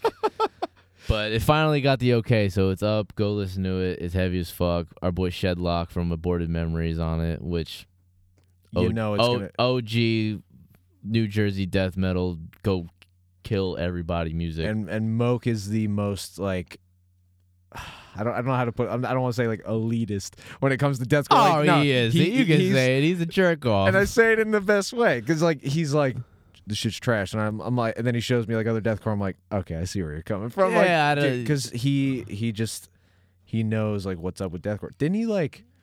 I don't know. This may be a rumor, but didn't he like help with a part on like one of your songs, Darkest Spawn or something like that? oh, he basically wrote the whole song. oh yeah. 'cause I think he like sent me a snap like when Him and when- Adam, I I literally sent. Well, him and Adam were boys at the time, but it was like early on in their friendship. But I was on tour with Amir doing tech work, and I flew in the middle of that tour to go track this on Darkest Spawn, and like Darkest Spawn was like, we had the chorus, we just didn't have the song laid out, and like I went on tour and I felt bad, so I was like, yo, like, you know, Adam's good at getting ideas out. He just kind of needs a drummer there to like, you know, maybe finesse some drum parts or whatever. So like, you know, just go help him out, send me some shit, like we'll work it. And then Moke's like, nah, I got this. So Mhm. I don't exactly can pinpoint which parts he really like, you know, kind of like had his uh, hands in, but yeah, when I heard it, I was like, "Oh, this is a completely different song." You got Adam to fucking throw in a slam in the middle of that track, like Yeah. good for you, buddy. So I, I remember I remember him sending me a snap of like I think it's like right when you got the files back, you're like, yo, here's the final Dark Spawn. And it was before like I knew what it was called. I just I, I hear like he's got like his phone and he's running through his house. So it's like yeah, blurry ass video. He's like, They used my fucking part, like it's final. And he's like Yep. and he's just like laughing, having the day. I'm like, bro, that's fucking sick. yeah. I trust his musical opinion. Sometimes I, uh sometimes I combat him because he'll say something I love is trash, but you know, You gotta keep your He'll Yeah. come around. Most of the time he comes around. Most of the time he comes around. But you know, if you ask that guy what his favorite bands are, it's shit that people can't even fucking listen to. it's You know, Hayworth, uh, fucking, uh, you know, Frontierer. He showed me Frontierer back in the day. that band like, is fucked. that band's great, but like Moke listens to it like, like for breakfast. like, he puts it in his headphones, he's like night night. Like he's like Josh Travis. When I used to, when I was touring with Emmure with Josh Travis, I'd fucking I'd be hearing shit in the middle of the night, and I'd get out of my bunk and I'd like, you know, go take a piss, and I'd go past his bunk, and I just hear Car Bomb like playing, and he's snoring on top of it. I'm like, did he just go to sleep listening to Car Bomb? Yeah. And I wake up at seven or eight in the morning, and he Car Bomb's still, Still on. repeating. And I'm like, and I look at him, I'm like, you listen to Car Bomb when you go to sleep? He's like, yeah, every night. I'm like, the fuck is wrong with you? Like, how can you pay attention to going to sleep while pay attention to music? Oh, I love this shit. Yeah, I'm like, he- he's like one of those dudes. I, I even heard from like uh, his old drummer Chad in Glass Cloud. He was uh, he was talking about how they're like we all love you know like throughout the day listen to other style of music. He's like, but at the end of the day, like night drive, Josh is driving, Suga's playing. yeah, Meshuggah. Uh, which is fucking sick. Cause I'm like, uh, so many people like I, talking about in the last episode how a lot of people were like, I'm in a I'm in a metal band, but I don't listen to metal. And it's like I get it. You know, if you're surrounded by it, Yeah, you're, you want to turn it off break. a while, reset, throw on some Drake, whatever else. I don't know. yeah, put on a little, little, little Barry White, a little something nice. little Barry, White, yeah, Barry Manilow. Little, little Jamiroquai. But like Josh is one of those dudes who's like just fucking eats, sleeps, and know, Breathes that breathes shit. metal, and like, and And he, shows. you know, when he's chilling, like, you know, that, that's the thing. Like, you know, during the day, I hear him, you know, he likes Bones. Like, me and him started really liking this, um, this one singer, uh, fuck, I forget the guy's last name. Uh, Jordan, I think it's Jordan Rakei, because the sound guy would put him on, and I would hear him start jamming that shit during the day. But yeah, nighttime comes, it's Meshuggah, it's Car Bomb, some fucking heavy ass is so bullshit funny it's like is the night to like to chill. Yeah, after the show, and then you know, and he's playing those complete opposite of what he does. fucking heavy as hell. So it's like at the end of the night, you'd think, ah, no, it's...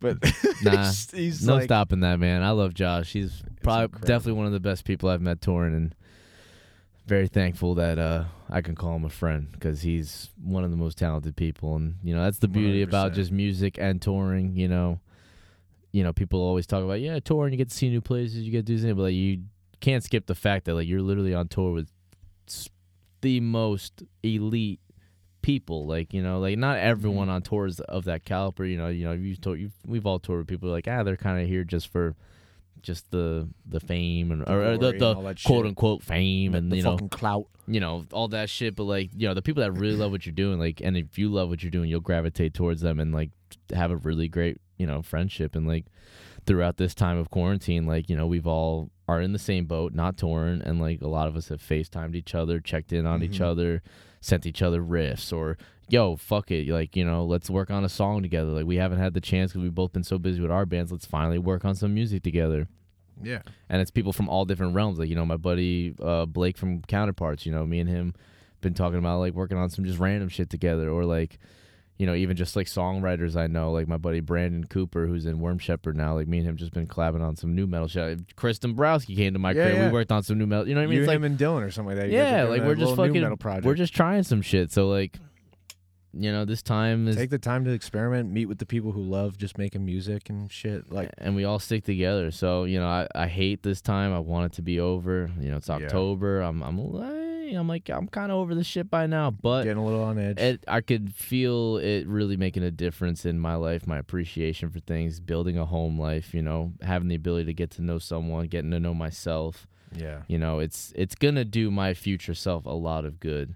So I try to look at the positive in this whole situation because if I didn't, I'd probably be a really miserable motherfucker right now. And That's what I'm saying. For a while, I was just, like just sulking in like the oh, I can't do anything. oh, dude, it was awful. I mean, you know, I it's had like no one can do like anything. i- it's it's tough, man. I had a lot of shit. li- This this was gonna be like my like crazy year of doing like I was you know I had a you know things I won't name, but I had a lot of crazy shit that I was doing. Uh, you know, outside of Lorna, that I was gonna take me like you know to check a, a few boxes off my list of things that I've, I could accomplish in my music career, and it all just got canceled and like done. And I'm like, fuck, like I could never get these chances back. Like this really sucks. But you Mhm. know, from losing that, I gained I think a whole lot more for like the goodness, like not just a moment of you know, oh, I did that. Uh, not just like a momentary accomplishment. Like all the things I'm working on now are like big picture accomplishments for like my life, and like I've never focused on that. It's always been like, when's the next tour? When's the next record? Yeah, you just kind of live tour to tour. Once you get used to it, you're like, uh, I've been home for a month and a half. Like, what Yeah. are we doing? Like, come home from next thing? tour and um and you know it takes me a week to get back at home and it takes me a week to prep to go back out. I really have two weeks to myself and like in that time, what do I do? I go out to bars and hang out with some friends or or do nothing and just like and just rest. So you know It's that's good. why I want to keep Yeah. you know we got to keep moving. We got to keep playing the drums. We got to keep you know going to the gym, working take the on time ourselves. to better yourself. You know, if you're not, it's like then you know, take a step back and, and realize, you know, maybe you're like wait, you're not taking advantage of this time. Yeah, no. God, this time is the ultimate time to take advantage of. You got nothing to fucking do. Mm-hmm. You know, if you're worried about money, go figure it out. Like, you know, easier said than done, but like, you know, let's just Uh, whatever you could do to like really just keep your mind at ease and like and feel fulfilled because you know that's the big thing about touring it's very fulfilling you're playing a show every Yeah. day in a different city seeing different people and it's like different types of fulfillment every day or there's a dope food spot in this city you're looking forward to or you know, oh, we're gonna be on the West Coast soon. We get to enjoy like nice weather and legal weed, and fuck, everyone's gonna be chilled. And it's like, all right, I'm just, I've never, and since I've been 18, I've never been home this long. Like, It's it's a big adjustment, dude. it's crazy, and like I felt very lost, but like I can genuinely say, like you know, between just my family, my friends, you know, my girlfriend, I've definitely felt more at home than I've ever felt. Like I truly feel like this is this is where I need to be right now, and there's things I'm figuring out, and like when it's all over, I'll have. I, I'll still have these things and like if Yeah. anything the foundation of those things is just built so much better that like nothing's gonna crack it like i'm not gonna you know come home and feel so lonely you know, or like I have no one to, like chill with because like they're like, oh, you're always on tour, and like, oh, I don't even know when you come home, or like, you know, Yeah, just now having you're getting in things. that time. And Yeah, like, making up for lost time in a sense. And I, that was a big regret of mine. Like, you know, not regret, just like something that would dwell on me. It's like, man, like I miss my family. Like, I miss the opportunity to getting to know someone because, like, it seems selfish to ask someone to just wait two months for me to come home when they got their own life. They have their own needs. And, like, That's I'm saying. you know, it takes a really patient, loyal, and just like, you know, person that like trusts you to like let you go do those things. Yeah. Now you're building a, a, a foundation with somebody before, like touring kind of comes into you the know, equation. it's a blessing in disguise. I mean, uh, not that I wish that this whole world had a shutdown for me to accomplish that, but like, you know what I mean. It's just a silver lining and all. It's like, all right, cool. Like, Yeah, and it's like you can look at it one way and just uh, just be, you know, upset about it the whole time, where you can make something of it. Like that's literally what made this podcast. It's like I got all this downtime, and and in the band, I am like the busybody, yeah, communicating with managers or whoever else it may be, and trying to communicate merch or whatever. So I'm like, well, I have all this pent up energy. I'm like, what am I gonna do? I'm like, all right, now's the time to finally get all this shit. You know, learn some learn some root of its. yeah, fucking. I had enough time with the six stroke roll. It's time to get on something else, man. Yep, And, like, now trying to reconf like reconfigure like my my consistency with with double kicks or anything Yeah. else, and just trying to You're good, man. because I needed to take some time off on. You're the fucking, good, man. Listen, listen, everyone tell this guy to shut his mouth. I'm just being at home. Nah, but you know that's the beauty. You know what I mean. That's why I am friends with Dave. I mean, he could be an asshole. I'd still respect him because he's a great drummer. But when you meet someone that's talented and humble and down to earth, it's just a total package. So, a- anyone out there, if you think your shit don't stink, that shit reeks, and we Straight can up. smell that shit from a mile Shit away. stunk. If you're wondering why you're so fucking lonely and no one wants to hang out with you, it's probably because your shit stinks. Yeah, you need to take a look at yourself, man. Like, just fucking be a be a cool dude, man. It's not that fucking hard. I mean. because if you're a fucking asshole, man, no one's gonna want to work with you. No one's I mean, gonna want to be your friend. Me and Dave are sitting in the same little ass room doing this podcast. I mean, before we were talking to his mom about allergies and and you know- Allergies and diets and yeah, and know, White Castle. White Castle, So, like- Impossible Burgers. Like, just don't be too cool for no one. Yeah, talk, man. Talk talk to people's parents. It's fun. Yeah, have that family feel, dude. Gotta Yeah. That's the perk of uh, living at home is everyone who comes over they got to meet my parents. love it. So it's like we are in a relationship. yeah, I'm just uh You got I'm Cheryl's stamp of approval, dude. Cheryl, great woman. Absolutely. Your old fucking bassist used to hit on her all the time. Ah, he was like, "Is your mom's?" I'm like, "Yeah." Stop calling me a pussy for my mom. He's like, "I'm sorry, Miss Rookie. Nice to meet you." And then next show, he's like, "You know, your mom's coming tonight." I'm like, "Man, shut the fuck up." Gary, Savage man. Look, I miss Gary, man. That guy, he brought he he brought a whole different thing to Lorna Shore that could never be replaced, and you know, Yeah. it's it's forever missed. You know, it was what we, you know, the, the the departing of each other. You know, he just needed to get on with his life, and Mhm. you know, had other things to get to, and we just, you know, we had a vision, and you know, just we mutually left each other, but you know, that Guys are still boys. that that will always be missed in Lorna, just having Gary around. He's a Like funny guy, man. he was something. I loved him. Uh, the ups and downs and the lefts and rights we went through. I mean, shit. It made for good stories, It and dude. those stories can never be replaced by anyone else that comes in the band. And you know, it might be a more, you know, it's a different time in the band, um, just with the members we have and like just the dynamic. But fuck, you threw that guy. That was like just throwing a firecracker in a in a pit of already lit fire. Like it, that that that shit Yeah. just that shit just ignited and exploded all the time. And you, fuck it, you know what I mean? Like we just at the end of the day, we were all boys and. You That's know, I know, I know he cared about us. We cared about him. You know, it's just very a, a lot of emotions always flying around. of course. But I miss you, Gary. Hopefully, I see you soon, buddy. I hope you're doing all right. I miss you too, man. I'll bring my mom around. Yeah, yeah, Fuck. yeah. yeah, yeah. Maybe we could come, have him come over for the podcast. Absolutely, man. Catch up. fucking uh so something I, I I always am curious about because you know you are drip daddy. You got a you got a good fashion sense. You know everyone's I always try. like, man, I try. man, he got the drip. I try. Fucking so, what was your? uh I mean, obviously, like you know, you wanted a clothing line and stuff like that, but like you know, love crime. Like, what was the like inspiration behind it and st- like, because you know, when you when you make a brand, it's not just like "Ah, I'm gonna give it a name and I'm gonna I'm gonna fucking slap it on some clothes. Like, you had like a like a mission statement behind it almost. Like, and and it's it's really its own thing and. You know, people latch onto it. You know, I see the stuff everywhere. Like, I got your hat on right now. Thanks yeah, I'm, I'm, I'm wearing it right now too.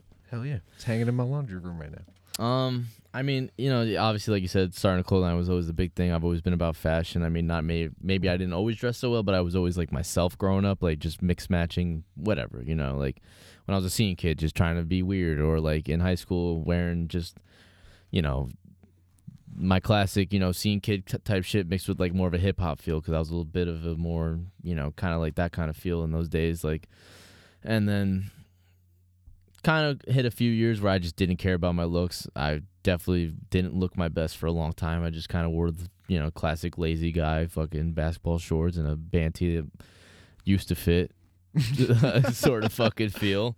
Yeah. But um, you know, when I did start taking care of myself more, you know, I I felt good. I wanted to present myself well. So, you know, and and and people downplay clothes a lot. You know, it's like, oh, it's just clothing, but like, it it's again, it's a taboo thing. Like, you know, you have a certain message on your shirt. You have a certain brand. Like, you know, look at Supreme. What does Supreme mean? Pizza? We don't fucking know but you wear that and somehow it gives you some social status and like gives you a bit of like a oh shit he's wearing supreme. Oh shit he's wearing bape. So like it becomes larger than the clothing and like that's my goal inevitably. You know it takes a long time. Like i'm not going to say i'll ever be as big as supreme but i just want people to wear the clothing and you know feel empowered or like at least just feel like they're a part of something. So like for me like you know the, the whole love crime you know spin kind of just came about of just like you know i had ideas and it really did kind of the name. I knew I wanted a brand, and I had all types of names, but it did just hit me the name one day, and I was like, hmm. And then and then I remember the day it hit me. I literally can see it in my head now. I literally went to my computer and just started ripping images off Google, like looking at other brands like that I like was fucking with at the time. Like there's like a lot of smaller brands like uh this brand Absent USA, you know, Isolation. Um, there's a there's a whole bunch that I've been following for a while and these designers, and I was like, these guys are kind of doing what I want to do. They're definitely more like like full on in fashion, like making their own clothing at home, like cut and sew, printing themselves, which is what I want to get to. Um, but I just kind of just fast tracked it. I was like, let me just you know do what I know in the band is like get merch printed and sell it. And I also seen how profitable merch was for the band. So I was like, damn, Oh, if. I if I make my own shit, you know, I could be making you know some money on it. And what I'm like saying, like a lot of people don't know is like merch is like basically It is. like biggest income. it is the biggest income and like and it's not about the money for me. I haven't made a dime off love crime. I invest everything back into it to print on better garments to, to print more things to do different colorways and whatnot. Like i want the brand to just continually grow. I don't need money in my pocket to make it uh, fulfilling. It's really just fulfilling for me to like you like yo bring a hat. I've been meaning to get one. I want to wear it. I'm like dope. Here you go like and you're like oh 25 i'm like give me 20 like i don't care as long as you're gonna wear it that's all i care about Always. and so when I see people wear it, it's like it gives me a, another sense of fulfillment. You know what I mean? Like outside of music, like when I see people buy the shit and post it up, like it means a lot to me. Like they care about what I'm doing. And then you know I do like little short videos. I have a bunch that I filmed recently in quarantine, and like you know, and being able to to it, it all kind of intertwines like the music, my videography, photography. Like it gives me things to do. So it's like, all right, I want to go shoot photos, but what for? I don't want to just take a photo myself. I'm like, all right, let's do it for the clothing line, and then you know the message like with love crime inevitably you know i can you know go on go on a tangent about like you know just like it all but like you know for me it's like you know when you've been hurt and like you know you you, you you've been down on it and like you know heartbreak hits you and like you know you're you're regretting like things you've done or like regretting a situation you put yourself in like you know i just like kind of like tied together like you know loving and crime like you know when you're when you're committing a crime it feels wrong but if it or or uh it, like it feels good but you know it's wrong you know what i mean Mhm. like you you you you're robbing a bank you're fucking high on that shit oh but then you get Got arrested rush, yeah. you know what i mean so like for me like that just that love rush reminded me of like committing a crime and like at first you know i didn't want to promote like you know that loving is a crime Mhm. um even though it's kind of funny that i do print shirt that says love is a crime. Yeah. but like for me it's like it's more of a crime to yourself. Like you know loving you should be able to because i was gonna do love is not a crime. Hmm but then i was like oh what about people who like little boys? Yeah. you know what i mean? Like Yeah, that shit's that a crime. that's Don't just a motherfucking crime. You doing 25 to life. Yeah. but you know the act of just like you know th- like it could just feel so wrong. Or or it could be something so wrong but it just feels right. You know what i mean? Like and and hmm and you know people that commit crimes like you know we could, I could I commit a crime probably in some way shape or form every damn day. Like I don't know you know what I mean? Like if you sell weed like you're you're you got you got a crime over your head at all times. So like being in love you know can just really make you do crazy shit. And like I'm just trying to build a community you know with people and like just give them things that can kind of make them feel that they're not crazy, you know, for thinking those things. Like you know, and like you know, this is like the the love is violence hoodie I'm wearing. Like you know, like shit could leave you down really bad paths, and like Mm-hmm. and you know the the only place you're gonna live like it's not gonna be in a jail cell physically but like you know a mental jail you know what i mean like i kind of Yeah. put that together you know like you're always constantly living in that like you know whether it's heartbreak or not and like i think i've went with a more darker approach for the first couple drops but i think going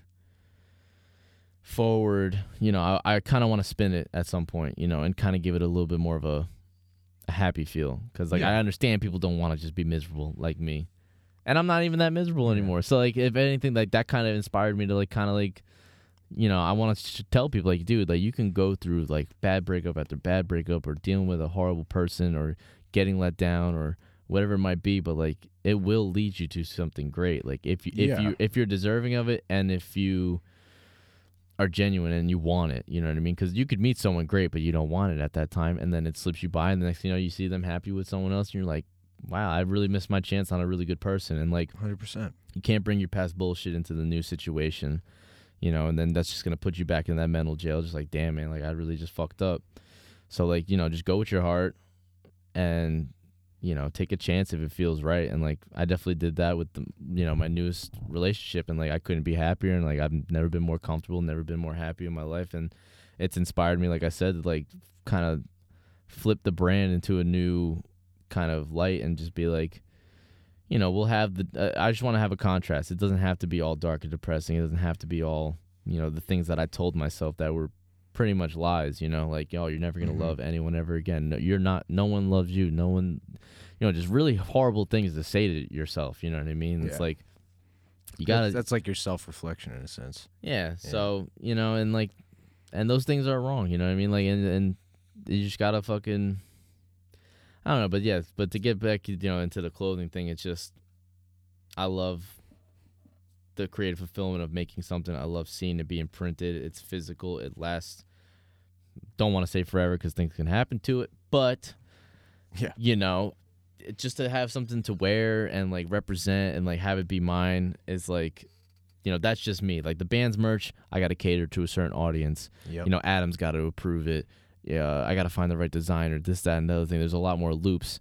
And i love the process of making merch but you know it, i'm boxed in by being in a band this i could do anything i want yeah. i got like more freedom. deathcore things i got more clean looks Yeah. i got different colors that i couldn't print for the band i got hats i could do side bags i could do fucking sandals i could make Yeah, you fucking got flowers. You got I can make bamboo fucking and, uh, uh, shants if Yeah. I if I choose to. like like for me, fashion is so broad, and I'm like. yeah, there's so much. I love endless it. possibilities. I love it so much, and I'm so inspired by seeing other brands, and like, it's just giving me a whole new, uh, just a whole new hobby and like something else to focus on in life to keep me from going fucking crazy. So you know, I'm very thankful for anyone who's bought Love Crime stuff. Um, I got new shit coming. Always got new shit coming. I got so many fucking ideas. All I need Hell is yeah. more money and and capital and it's just gonna keep getting better and better so you know the people that bought the first teas like i hope they see the next drops and the next drops and the next drops and just go all right well he's only been stepping it up and up and up you know like Exactly. like this this shit right here ain't even out yet this shit's on champion like let's go Ooh. this is the exclusive i know you have this I do. I have that on Carhartt. Yeah. exactly but Oh, what's funny is this was printed in the wrong color so this was like a A mess fu- up. a fuck so, up so the real ones are getting printed now in the right color there you go. You know, I was like, all right, let's go with some champion. Like, you know, let's embroider something, puff print, like whatever the fuck is gonna be. Like, it's Yeah. just there's just so many options, and it's so fascinating to me. So, I love it, man. When I saw you finally do it, I was like, "Fuck yeah!" And nah, like, you're like, you're supporter number one. dude, love I it. I still I got the pink shirt. I, I love and it, it's like I, I always have it there, and I'm I'm never like like when I see it cleaning the closet, I'm like first choice. Nice. And it's it's not even just I'm like yeah like because you're my friend, but also because the design is there, like the colors there, and like I, And that's I think what I I, have like. something for every drop, and and like it Yeah. I can wear it like pretty much anywhere. Like obviously, fucking hoodie with some dead bodies on it. I, I, can't wear it to a girlfriend's house or whatever. But you know, like Nah. it's like it, it's there's a style for every sort of like occasion, and it's sick. And For sure. And like, you know, I just, you know, I'm a likable guy. If anyone is listening who hasn't met me and you don't like me, I'm sorry. It's because you got you got your own shit to get. Yeah, you got your own shit. You got your own shit. It ain't me. But nah, like you know, like just seeing how much people like support me, it made me less scared to drop the brand. And what I want to eventually get to the point is where you know people buy the shit and have no idea about my band or who I am. You know that that's the ultimate goal is just for people to know this clothing brand, and then if they look deeper, go, oh, this dude's a part of like some crazy deathcore band. Like that's super cool. Yeah. And like that's my ultimate goal is to just be a clothing brand separate from all right, this is just a dude in the band who has a clothing brand and is just trying to make money. Like I want to be like a fashion brand Yeah. making pants, shirts, socks, shoot like you fucking name it. Like like that's the ultimate goal. And that'll take Yeah. a long time, but like I respect people's journeys. I love a good journey story, just talking about people's come ups. So I'm patient. You know what I mean? It, it might not happen this year, next year. All I got to do is get it in the right hands and just keep consistent and keep the dream alive, and Absolutely. it'll it'll progress. yeah, and you're off to a fucking killer start already. Yeah, no, I'm I'm very thankful. It's gone well. Yeah, that's why I hit you up personally about the hat. I could have just ordered online. I was like, sold out. Shit, maybe he's got a extra Nah, I got, that, that is the last one. You heard it here, bitches. No more yeah, hats. Gotta wait till next drop. Next New design. next drop. Fucking, uh, we- we've been going for a hot minute. you Yeah. know, got some great things established. Uh, we d- we did. w- Been here that long?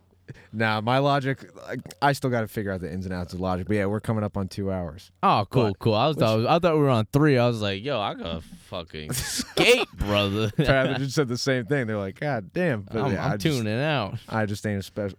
uh, You know, I'm not that good with the DAW, but you know, I'm figuring it out. But uh, you know, I got some social media questions and stuff. Yeah, like let's that, you let's know. let's fucking power around it. Some were answered like throughout there, which is fucking awesome. So no one's gonna be disappointed. But like uh, our man Dom Legati, he asks us. Uh, well, he asks you, like you know, what's your favorite song on Flesh Coffin? Like looking back at it. Dom Legat. Um, Flesh Coffin. I mean, title track, Flesh Coffin. That's that's Mhm. that that song I can listen to. It still brings tears to my. eyes. The first time I heard that song, I literally brought tears to my eyes. I was like, I cannot believe we created this fucking song. Hell yeah! And when something, and when your own work brings tears to your eyes, stuff like you're, you're like, you know, Oh, you so know, you did something right, man. And Funeral Moon for me, like I love that track, but it wasn't until we did the video and I seen the video and I was like, wow, That is yeah, we- literally one of the best like we might have did Videos, something yeah. here. Like, it's special, man. I like I it like whenever I think of the song, the video plays in my head. yeah. But a non-single song that I liked was the opening track, "Offering of Fire." A lot of So emotion good. in it, dark as fuck. Uh, yeah, Story behind it's fuck too. So it's Yeah. like, it's crazy. yeah, And, like, about a kid burning himself alive in his own house that Tom knew. So Yeah, yeah, crazy, it's, it's heavy stuff, man. crazy shit. it All over heartbreak. All over heartbreak. Yeah, man. Crazy motherfuckers. Why would you do that? no idea, but goddamn. Um, what's your main source of inspiration when writing drum parts? Uh, I most of the time I just take a drill and I just turn it on. Zzz, I'm like, all right, how can I emulate that sound? Um, By the But- old double strokes. yeah, there it is. Just listen to a swarm of bees. There you go. Um, I don't know. I mean, we were just talking about Ken Bedene before. Definitely, Ken has been one of my main influences writing for Lorna. Um, as like a newer age drummer, love that guy's stuff. He's unstoppable. Yeah. Um, I just found out about him today from you. And yeah, he's a. Bordage drummer. Yeah, you got a lot of lot of catching up to do. It's gonna be fun for you. Oh yeah, It's and gonna be and fun. just just like me, I kind of had the same approach where it's like I love death metal. I never had any stipulations about a band's name. I think it's just from like a long time where I'm like a board. I'm like, man, it's gonna be like some slammy shit. Or Nah, or just you know, or it could be cookie cutter. But like obviously, like the the little clip you showed me, I'm like, I'm a fan. I'm gonna Dude. literally do my homework. fucking slept on band. But I mean, recently, like Immortal wise, um, you know, my big influences were like Nick Barker. Nick Barker played for Dimmu, Cradle of Filth, Oh, yeah. uh, Sepultura. I mean, do you know Nick Barker? The name is familiar. He's fucking just a like six foot five, three hundred and fifty pound bald dude who plays like unlike anyone you ever seen. Like like there's a there's a thing called the Nick Barker fill, and it's un untouchable. It's basically just you know like the instead of going like like between snare and rack, you're doing like two two two like it's so, so like going like, like Like, like Yeah, like he that. does oh that my shit. God, Like, that shit intimidates the fuck. he's the me. OG of that, and um like and obviously doing that all the time. you know Nils Dominator, Dark Funeral. I mean, fucked, man. I try, but you know, like that guy's He's just on some shit. you know Inferno, fucking Behemoth. I mean, that guy's just he he, lo- he looks bored. He looks like he's sleeping when Yeah. he's playing, but he's got these boots on. That's what If you play with boots, like fuck you. John Longstreth. Yeah, fuck you, man. That's just fucking. ri- You're just, you're just, on some other shit. you're just waving the chicken wing in my face when I'm hungry. You're just like, hey, check it out, brother. Look what I can do. With the buffalo sauce. Nah, shout out John. John's a, John's a great guy. John is fucking cool. But yeah, definitely, uh, definitely gonna give those guys my my influences lately. Hell yeah, man. Um, this this is a pretty good one. I mean, do people or f- fans? I, I hate to call it that. It's like, do people or fans act differently around you being in a band?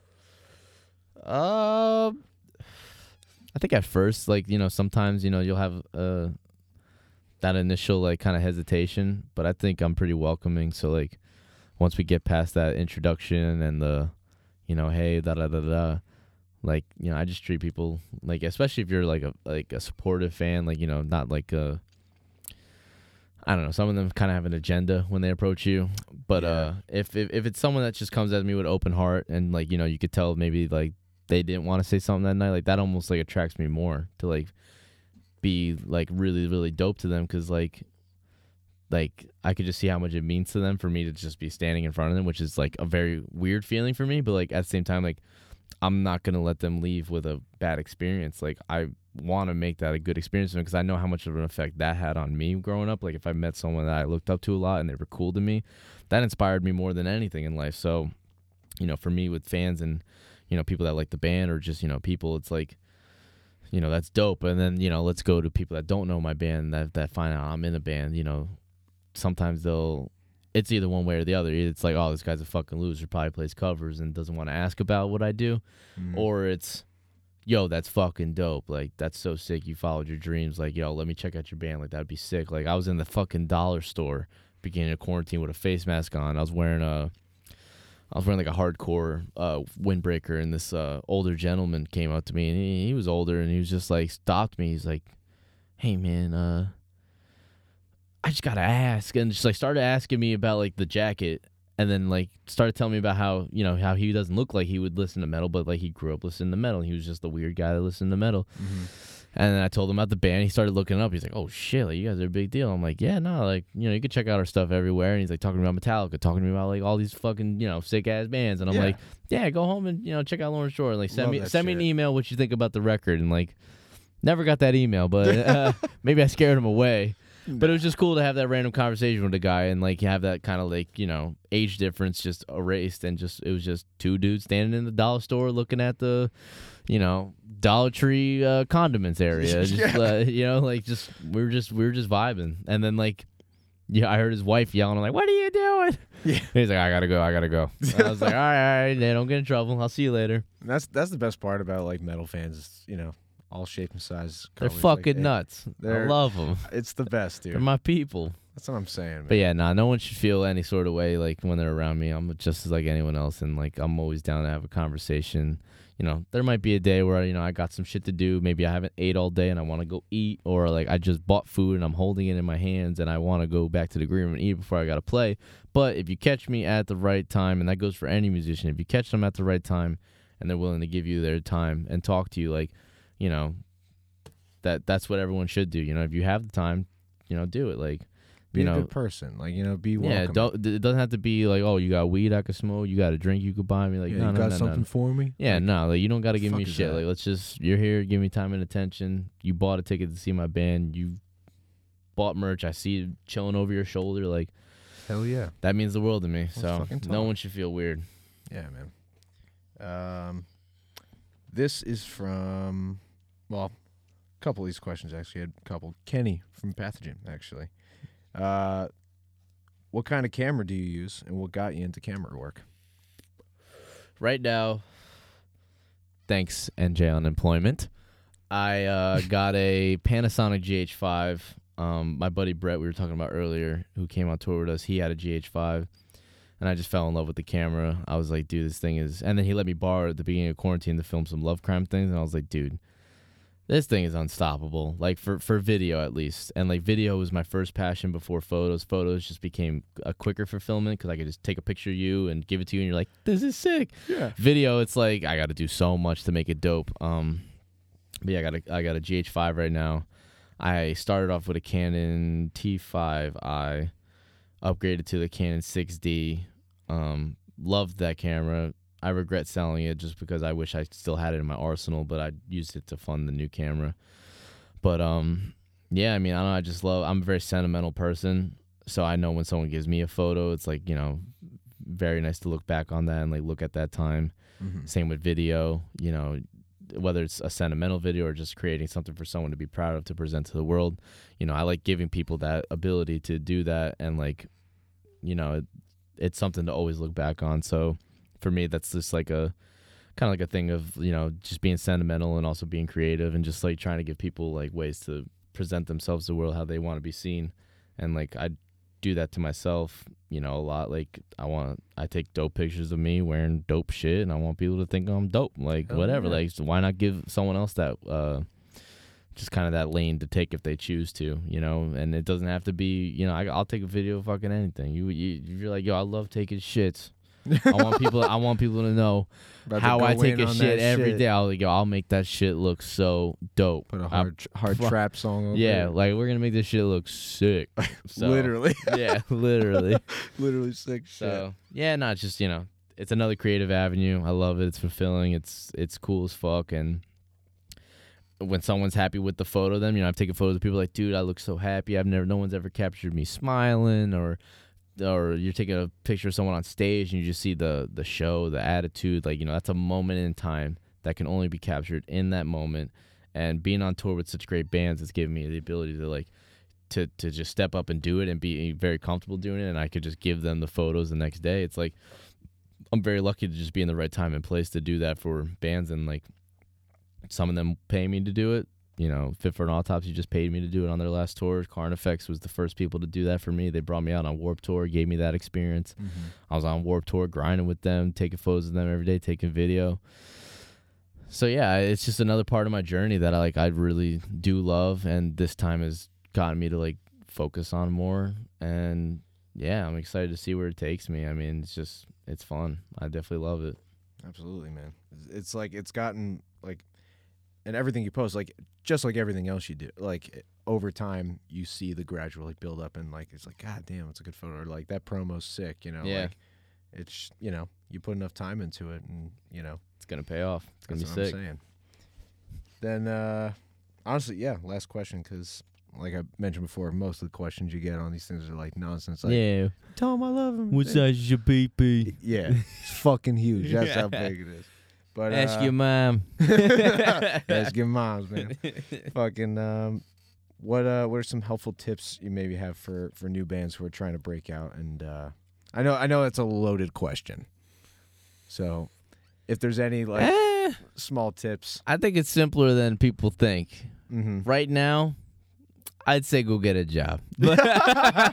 yeah, But let's let's rewind. Pre-pandemic, world's great, music is thriving. But no, I'm I was totally kidding with that. If anything, right now, because most people are listening to this right now, Mhm. um, all I would say is just, you know, definitely, you know, just practice. Uh, you know, just be yourself in all the things that you're doing. Like, don't follow trends.